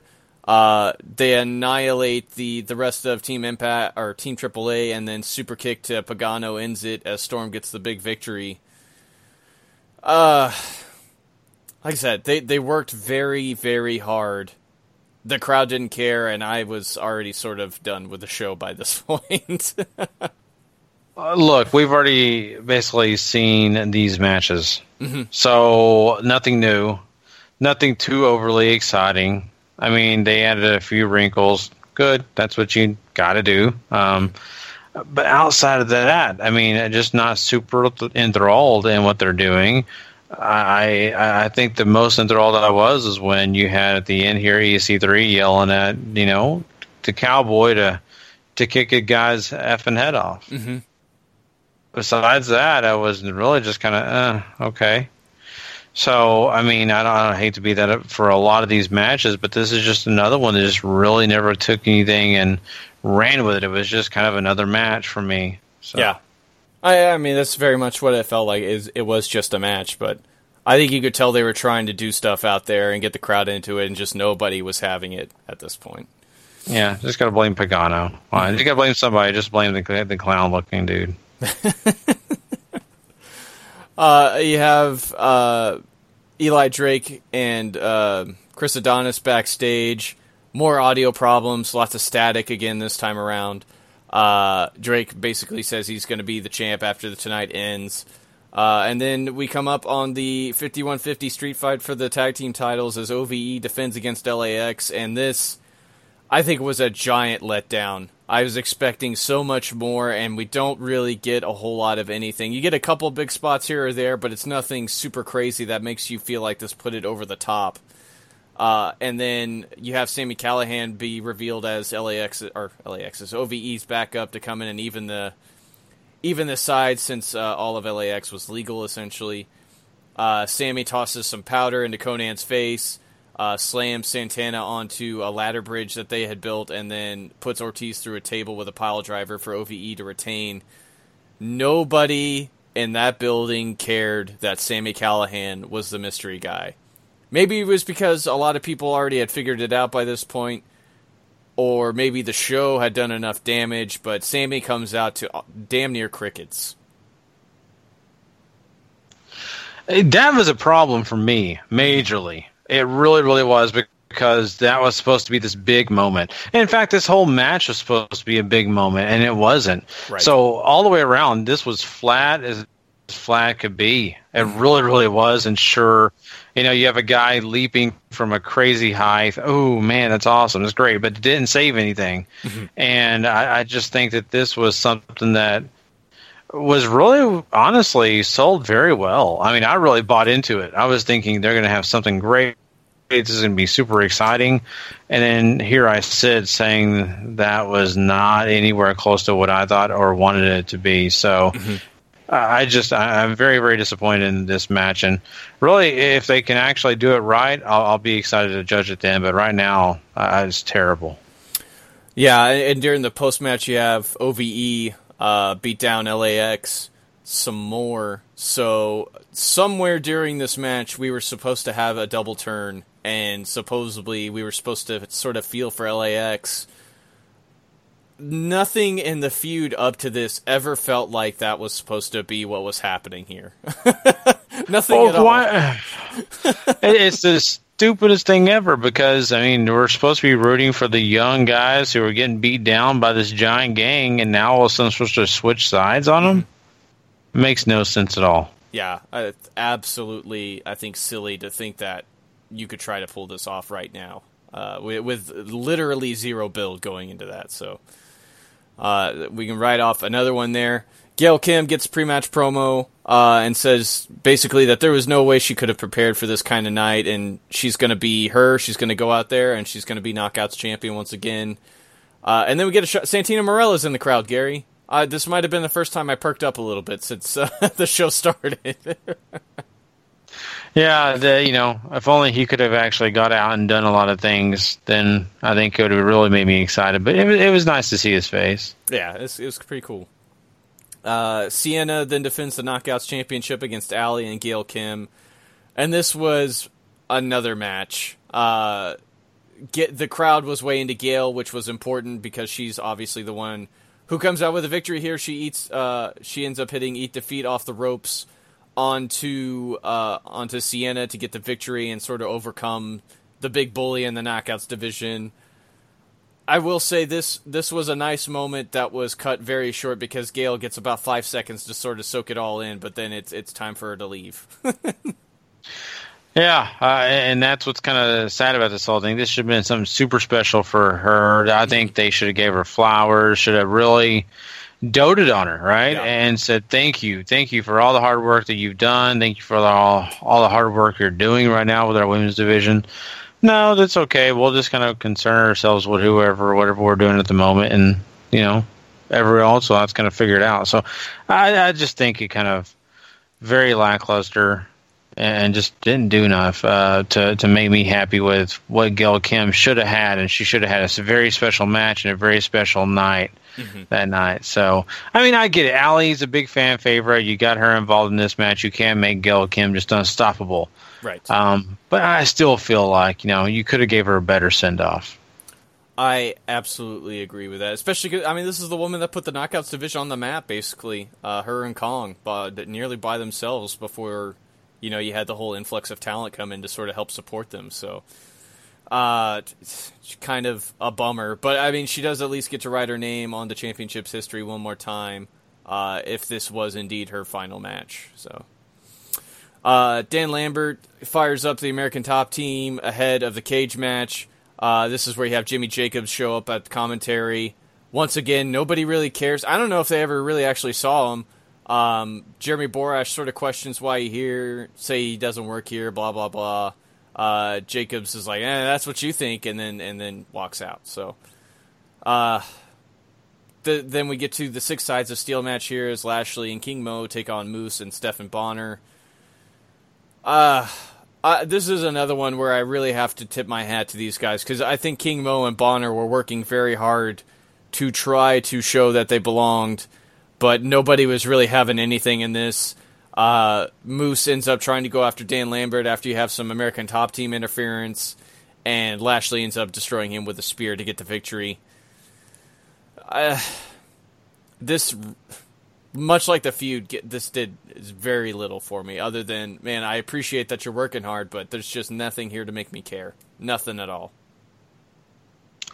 You know, doing all the MMA holds and doing some of the things that you feel comfortable with, I'm I'm okay with that to an extent. Yes, you have to feel uncomfortable before you start putting other moves on people in the ring, and I think that's what Bonnar and of course you know Mo have kind of had to start thinking about and kind of put themselves in a situation. Sure, they may have joined a, uh, you know, a situation where they kind of felt better about you know the way things were kind of shaken out because you know they're they're trying to make this whole perfect situation go about where everybody gets a shot at everybody, everybody looks good, but it's not always going to work out, and you got inexperienced guys in there that can't do that. They're not ready for that. So it's it, in the end, it was okay. And and I wanted to really like it. I really did. I really wanted to get into it, but I kind of found myself just really, honestly, not caring. Mm-hmm. Yeah, uh, lots of guys laying around, lots of just dull moments leading up to a few big th- moments that Moose got to have. Like Moose got to jump off the cage onto Lashley and a dude. That was that was kind of cool, but just it, it's just missing the mark on basically everything. And after the opener, you just sort of shot yourself in the foot with a lot of stuff and lack of people, even in the building, who paid to be here, uh, according to reports, because it was sold out. They just don't care. Just don't care at all. Yeah, I agree. Uh, Johnny Impact gets to cut a big babyface promo ahead of his title match, sort of firing up and talking about all the sacrifices he's made to get here. And, uh, I, you know, him and Drake were on pace to have a really fun match. There's, there's a great uh, move where Eli goes to whip Johnny into the barricade, and Johnny just sort of slides underneath it. And one of like, this is a really slick looking move. And they they battle back and forth, and wouldn't you know it, here comes Alberto to pull the referee out after a Starship Pain. Uh, looks like it was about to win the match for Johnny. Impact uh, goes for a dive on Alberto, but he ends up hitting the referee, and Berto lays out Impact with the chair and grabs the belt and lays it on Drake, and uh, basically continues to beat up Johnny with a chair before uh, putting Drake over Impact to let him retain the championship there's tons of interference from Adonis, and it's classic Impact, TNA, GFW booking, whatever you want to call them, 101. Heels don't get to win clean, and Eli is basically being set up to be fed to Berto at this point because that's absolutely what this feels like. And I, I, I was pretty pissed off at this. It's you, you had done so much work for Eli to feel like he was trying to matter, and it was hit or miss and at least you were trying something with a guy that you know you had built, and they fleshed it all away once again to kowtow to somebody who has name value and basically somebody who you believe is going to be your big star in, in Alberto El Patron. When realistically, after tonight, I would wager that he's probably not worth as much as some of your mid card guys. Yes, can you hear me? I can now. Okay, sorry. Uh, yeah, I mean, this whole thing shook down, and I, you know, it, once again, I really wanted to get into. I really, I mean, I think there were some moments here because I, I, like Eli Drake and I like Johnny Impact, right? Mm-hmm. But it just never felt like it felt like it hit that level to me. So I mean, I don't know. I mean, I, I'm I kind of missed some of the things you were saying because I had some audio issues on my end. Um, but I mean, uh, if if I did I mess up there? Are we on that part, right? yeah, yeah, we're talking about the world title. okay, I, I, was making sure I didn't cut out at the wrong time. I, I heard you mention Impact, uh, but yeah, I mean, I don't know. I, I think in the end, you got a match that was good and probably one of the better matches on the card for me. Watching it, it felt it did feel like it was high stakes. It felt like it mattered, but I, I think the interference really hurt it. And I think there was just some moments where it felt like, okay, well, this is a great main event for Impact, and just a regular TV taping. Mm-hmm. Uh, you know, it it very well might have been. Um, I just there's so much already working against this show for you to turn around and pull the same crap that really I think has gotten you into more trouble than helped you by basically ruining a great main or you know a very well built you know a very well built up main event as far as the way the match was going to me at least to have Alberto and and the constant interference from Adonis was sort of whatever right like I, am sure mm-hmm. you're counting on that but to yeah. have Alberto basically come in and, and and ruin the party which is the story that they built earlier with the promo but I, I just I have no in- I don't does anybody out there have interest in seeing Alberto run this company and be its champion again.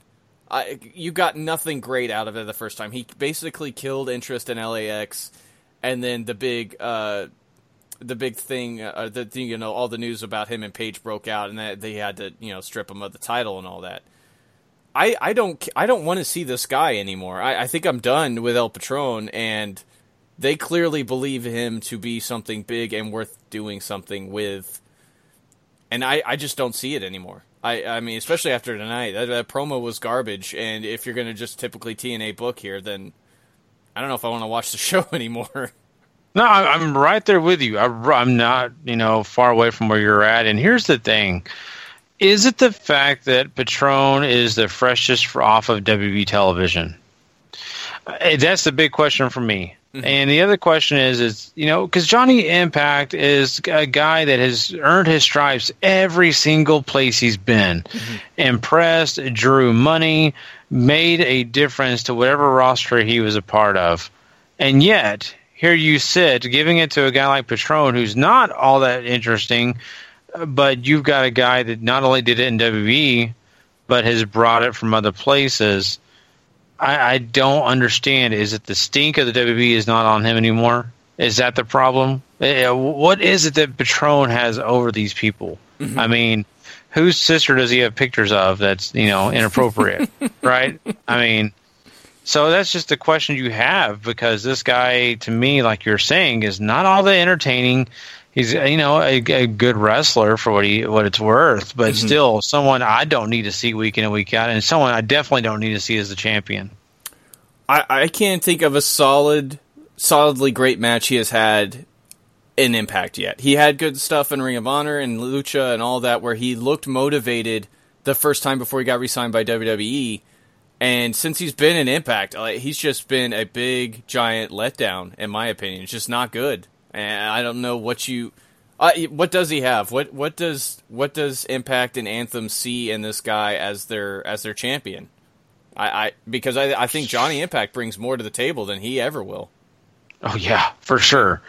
Uh, I mean, you- you got me, and I wish they'd answer that question. They probably would never will do that, but I wish they would answer that question. Yeah. Well, uh, isn't uh, Johnny Impact a AAA guy? I, it- technically he works AAA and all that, but uh, he's been there for every show they've done so far since they agreed to the deal earlier in the fall. So, I and especially with how intermediate you tape, I don't see why he couldn't do both. I mean, it's not like they're touring. Maybe they have some kind of contract with Patron where he has to be in the main event or something. I, he's got to have something. That's all I can think of because Mhm. this was, I this is so many wrong moves on a show that it's it just feels like, you know, you're you're. I I don't want to say you're watching a company collapse because I I don't know if it was that bad of a show, but it certainly felt like you just watch a comedy of errors fr- from production to to booking to the choices that they're they're making with their talent. It just I it's a show that literally almost fails on every front. And that's a really sad thing because we have a lot of guys on this roster and girls that you just think, okay, there's potential there. There's excitement that could be had. There are storylines that are right there at your fingertips, yet this is the product you're given. And I think that's super discouraging. Mm-hmm. I, I think we just got to rate this. Uh, Oh, boy, do we really have to? I- I mean, do we? Oh, we can. Um, God. Uh, I'll give it a three. I, th- I I think I'm going to give it a three two, and I almost think a three is generous. Yeah. uh, because really, I, I didn't want to piss all over it, you know. I, I think I maybe a two also. Might You only lit up a trash can on fire, not a dumpster. yeah, that's true. you had a good opener, uh, and you had a lot of guys working hard to try to put on a show in front of a dead crowd. Uh, I, I mean, hats off to the workers here because they, uh, you guys had to put up with a lot of shit. Unfortunately, that was also what we got.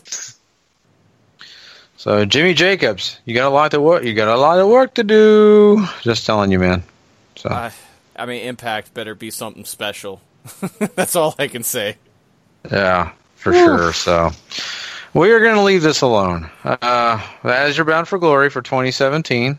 Um, hopefully next year it is at least a four or five. So. Um, yeah, Put we- those we wanna- low. Yeah, yeah, exactly. Well, let's talk some Ring of Honor. Uh, there's some uh, things here that I do want to talk about. Let's do that next. Let's do it.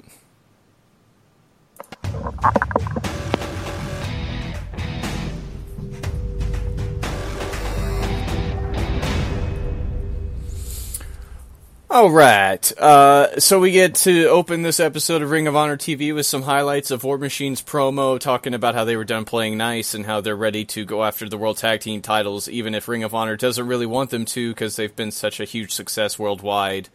Uh, and then we get the announcement about Mark, Mark Briscoe's injury. Uh, there will be no TV title match tonight. Uh, however, they're going to remedy this uh, on this run of uh, TV shows where you're going to have. Uh, they call it a championship series. They they also call it a win and you're in sort of deal. Where at Final Battle, it's going to be a four corner survival match, which of course is elimination rules. So uh, Kenny King will defend his championship against uh, winners of matches throughout these, which have announced to be Josh Woods against Punishment Martinez. You'll have Cheeseburger take on Shane Taylor and Jonathan Gresham against Silas Young. Uh, maybe I, I, think it's pretty obvious already what you could pencil in for Final Battle at this point, Gary. oh yeah, for sure. Uh, you're right there, and you know, it's really interesting the way they kind of shook this out and put it together. But I, I think it, the writing is on that wall. Mm-hmm. Yeah, pr- pretty pretty clear. I think where they're going to go with that. But we we get to our first match. Uh, it's a tag team match. The Kingdom of TK O'Ryan and Vinny Marseglia take on the Dogs and Coast to Coast.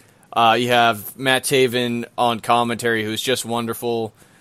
I one, I was surprised that they gave Coast to Coast as much as they did because I really thought they were going to use this to kind of put the kingdom over. But I thought Coast to Coast looks really strong.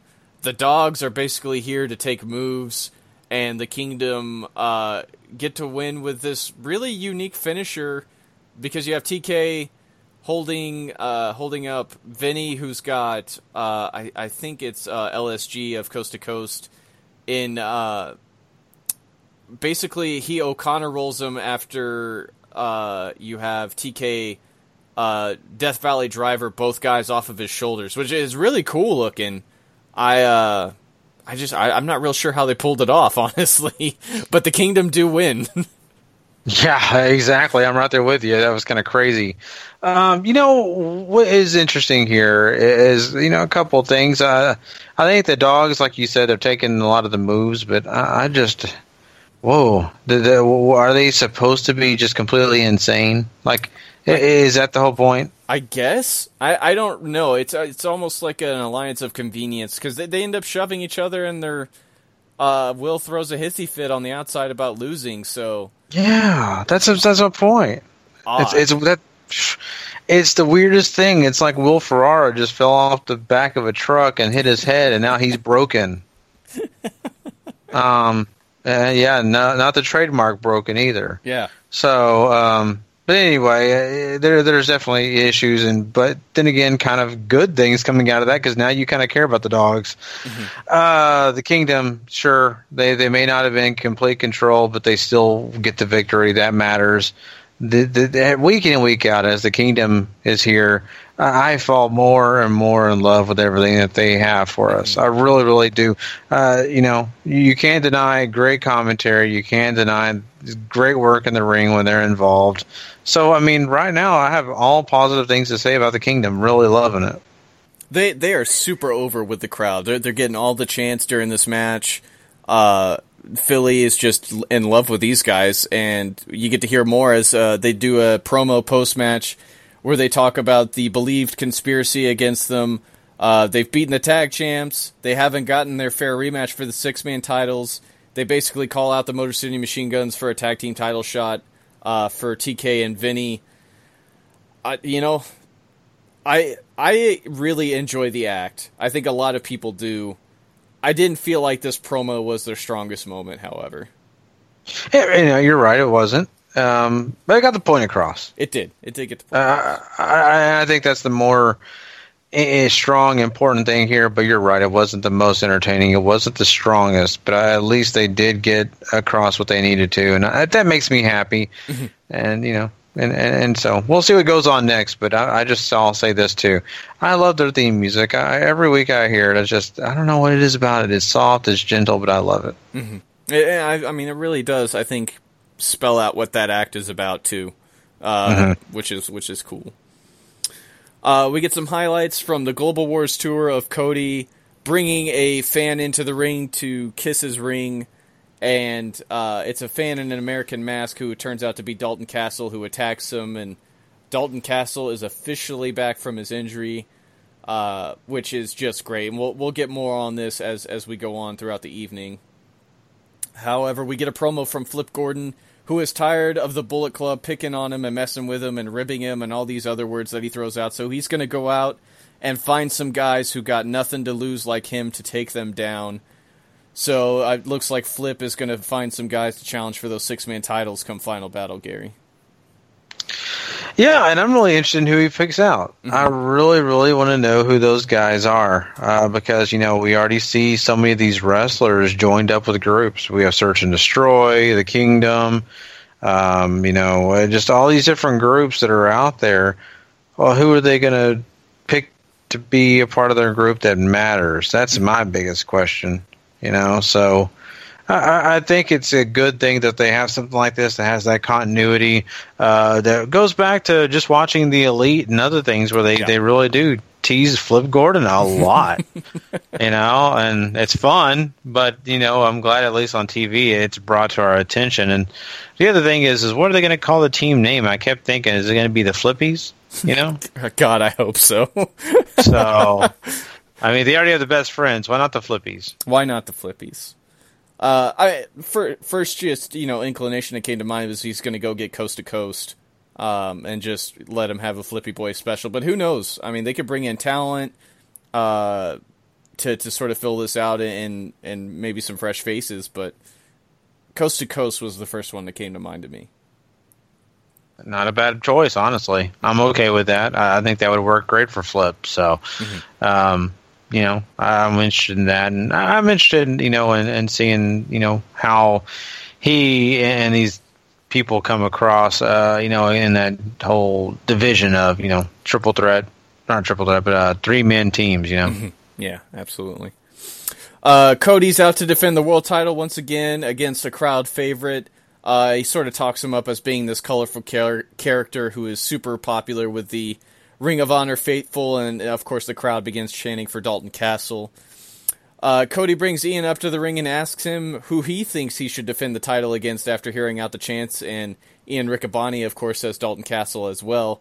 So Cody goes so far as to say, you know what, Dalton ain't here tonight, guys. It ain't gonna happen. However, the number one contender is uh, a man by the name of Ryan Nova, who commentary smartly says, you know, he's only been training for like eight months. Uh, so, uh, oh boy, pretty clear picture of this. The best part, though, Cody wants him to kiss the ring, and, and Ryan Nova just eats it straight up.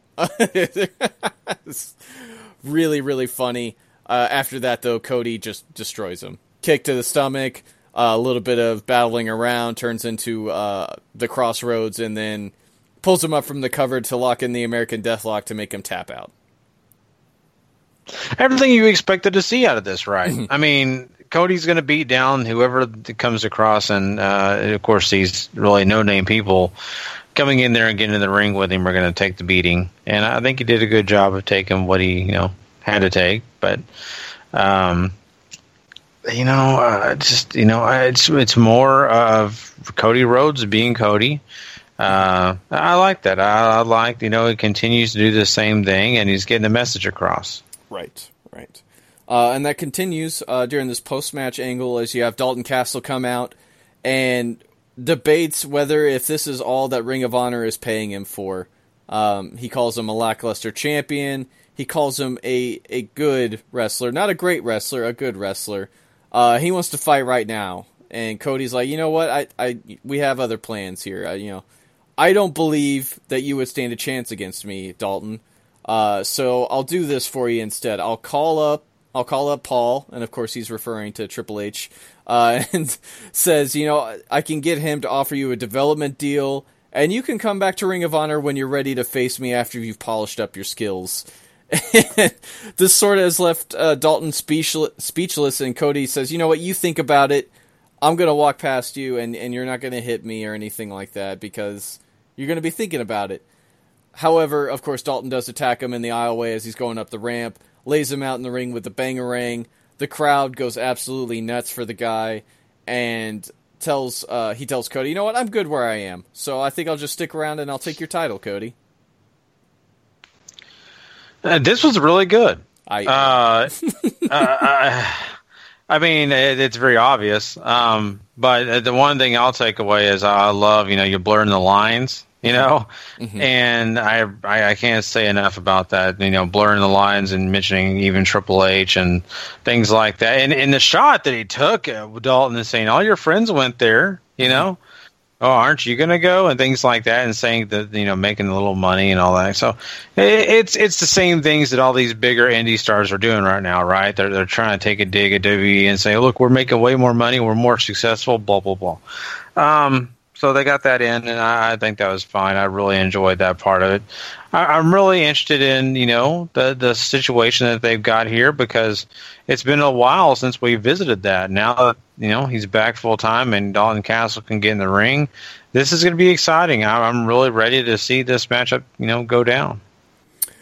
I, I think what I liked most about this with that this was so different. I think from what you usually get with Ring of Honor, uh, because you don't always have these great characters like Cody and Dalton to work with, uh, and when you do in a main event program, this feels like a very big deal for Dalton.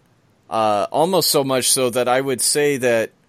Uh, first of all, Cody's been scheduled at Wrestle Kingdom to defend the Ring of Honor World Title against Kota Ibushi, uh, which we didn't really talk about all that much, but it it feels like Dalton is going to be the guy that beats Cody at Final Battle and sort of try to make a star out of that and change that whole thing around.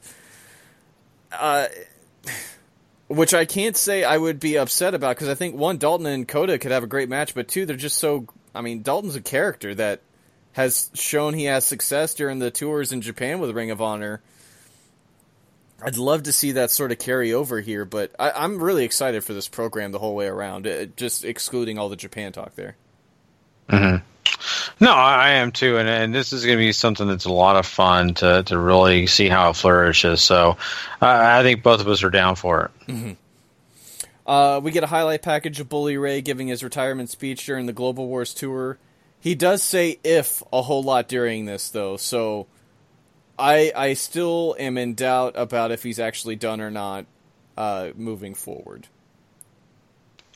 Yeah, it is really, you know, a situation you're just going to kind of slowly follow and see really what is the case. But I, I think that, you know, maybe the better thing for him to do would be just to say, look, you know, I'm done instead of playing that game of, well, there's a possibility I could be in the ring in a couple months and do this and that. And I, I don't want to see that. I, not that I hate him as a wrestler, but I want to see him stay healthy. I want to see him in a situation where he's not dealing with these concussions and able to live a decent life, you know?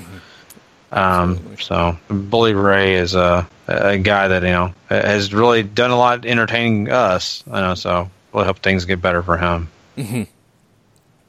Uh, we move on to a highlight package for Jay Lethal, who uh, gets some interview time as- afterwards, uh, saying that people keep asking him what's left for him to accomplish in Ring of Honor, and he wants to be the world champion again, to be the unquestionable best wrestler in the world. Uh, so he's going to. Uh, he says he, basically it's only a matter of time before he's the world champion again. Uh, we move on to a video package of Mark's injury from Global Wars, which is pretty gross. Uh, and Yeah. uh, we get a promo from Mark afterwards saying that he still wants his title shot, uh, you know, broken wing or not, and is planning on showing up next week to challenge for the championship. However, Jay walks in and continues to sort of question why he's going for this title. He's he's gone for it a lot of times and lost. They're a tag team. They should focus on that. Stuff like that. Uh, just in a very Jay Briscoe sort of way, and he ends up pissing Mark off so much that Mark storms off. Well, you know, it's it's kind of funny how these guys are going back and forth on this whole singles career thing, right? One's mad at the other because of it, the other's mad about because of the other, and you know, you've mentioned this before. We've seen these two feud in the past, and you know, you're not going to get a feud right now because one of them's with a you know, uh, uh, you know, a broken arm or elbow, and, and there's no way they're going to be able to fight it out. So interesting that they're going to have this, and I think this is just going to probably play out where they won't really mention it until later, and Yeah. you know, because there's no payoff early. So, I mean, I think it's good that they address this. I think it's nice that they kind of let these guys kind of have a little talk, but it, it, it like you said, it's kind of hard to really, you know, get you know behind anything on this if uh, there's not much of a future on it. Right, right. Um, yeah, and, and I mean, while Mark's hurt, you might as well play the slow burn. You got time, you know. So Yeah, true that. Uh, next week we're going to see the best friends take on the addiction for the number one contendership to the tag team titles, and then we get to our main event, which is War Machine challenging for those tag team titles, uh, held by the Motor City Machine Guns. And War Machine comes out really hot. They they hit Fallout early for a near fall, and uh, basically they have a pretty great match going back and forth for a while. It's just starting to get. I think really hot when the addiction comes out and Christopher Daniels hits gets up on the apron and starts spraying Hanson with silly string, which is just the funniest thing. Uh, you have Kazarian with a microphone, sort of uh, egging Daniels on. Uh, this ends up distracting War Machine enough, uh, who end up taking care of Daniels, who they're very careful to not have him hit anybody, so it doesn't force the DQ for Sabin to roll up Hanson and get the quick one, two, three. You know, if we're gonna get another ladder war between the three previous teams, uh, or or maybe without the Young Bucks this go around, who look like they might defend the six man titles, or maybe they pull double duty. Who knows? Um, it looks like War Machine might be a part of this fiasco now going forward. Yeah, it, it looks like it, and I, I love War Machine, and I've really enjoyed what we had here. Uh, really good stuff, you know, uh, for me personally. So, I, hey, I'm okay with them being involved in these multi-man matches like this, and this is a high-profile one. I agree. Uh, War Machine looked great here. So did the the guns uh, coming down. They, they sold well. I should really mention that too. They were terrific in that respect as well. So uh, lots of stuff cooking over here in Ring of Honor. But that's it for this episode. Yeah, for sure. And you know, we'll, like I said, we'll continue following uh, all the different things. And I'm really still considering, you know, the fact that the Christopher Daniels and Kazarian keep this interruption thing going on, and how that's going to play out as time goes on. That's another thing that really kind of brings me to that questioning. You know, uh, I guess you know, questioning for a long time. So, uh, well, okay, well, there you go. Yeah, definitely a great week, week of Ring of Honor, and hopefully next week is just as good. But that's our show. Uh, we had lots of stuff to talk about tonight. Had a really good time doing it. Trust me, uh, we really enjoy you know watching these shows and kind of breaking them down. And when there's a stinker, it's kind of fun because we get a chance to just to go, oh my god. Uh, but Next, uh, of course, this next Friday, we'll have a, another special show for you guys. It'll be part two of episode 272. We'll be talking the news of what's going on this week and all that great stuff. Plus, we'll be jumping into the uh, Fallout episode of Impact Wrestling. So we'll get a chance to get into more of what's going on in that realm and a lot more stuff. So you don't want to miss that talk episode. on the uh, Ric Flair 30 for 30. Oh yes, thank you. Yes, and I'm looking forward to that. Really, I know all of us are. So yes, we'll definitely talk thirty for thirty with Ric Flair. Don't forget to watch it yourselves. We'll try our best not to forget it. I've already got a DVR'd. Uh, but yes, that'll be a lot of fun and, and a lot more. There's a lot of stuff we'll be covering on that show. Don't forget to go to W2Mnet.com and, of course, you know, search out all the other great shows that we have. Trust me, there's us and a lot of other great wrestling shows, plus video games, uh, of course, football and soccer and entertainment. Uh, There's just a ton of fun stuff that you need to go find on that website. Hey, and don't forget to go subscribe, rate, and review wherever you get your podcast from, because whenever you do that, you get every single episode we do, and you also get a chance to let your voice be heard. So please go do that. Just search out Wrestling to the Max, push that subscribe button, and you are done.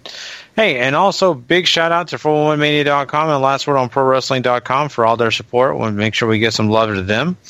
And uh, we are done for the night. So we hope you guys have a wonderful week this week, and we'll catch you guys on Friday. Until then, if you're not living life to the max, Not living life at all. You know it.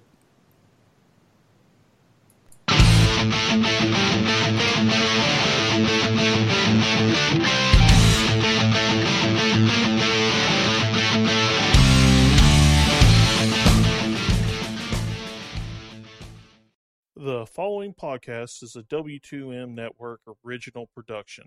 Visit W2Mnet.com for all of our other great podcasts, plus news, reviews, articles, and opinions from the worlds of wrestling, video games, football, and entertainment.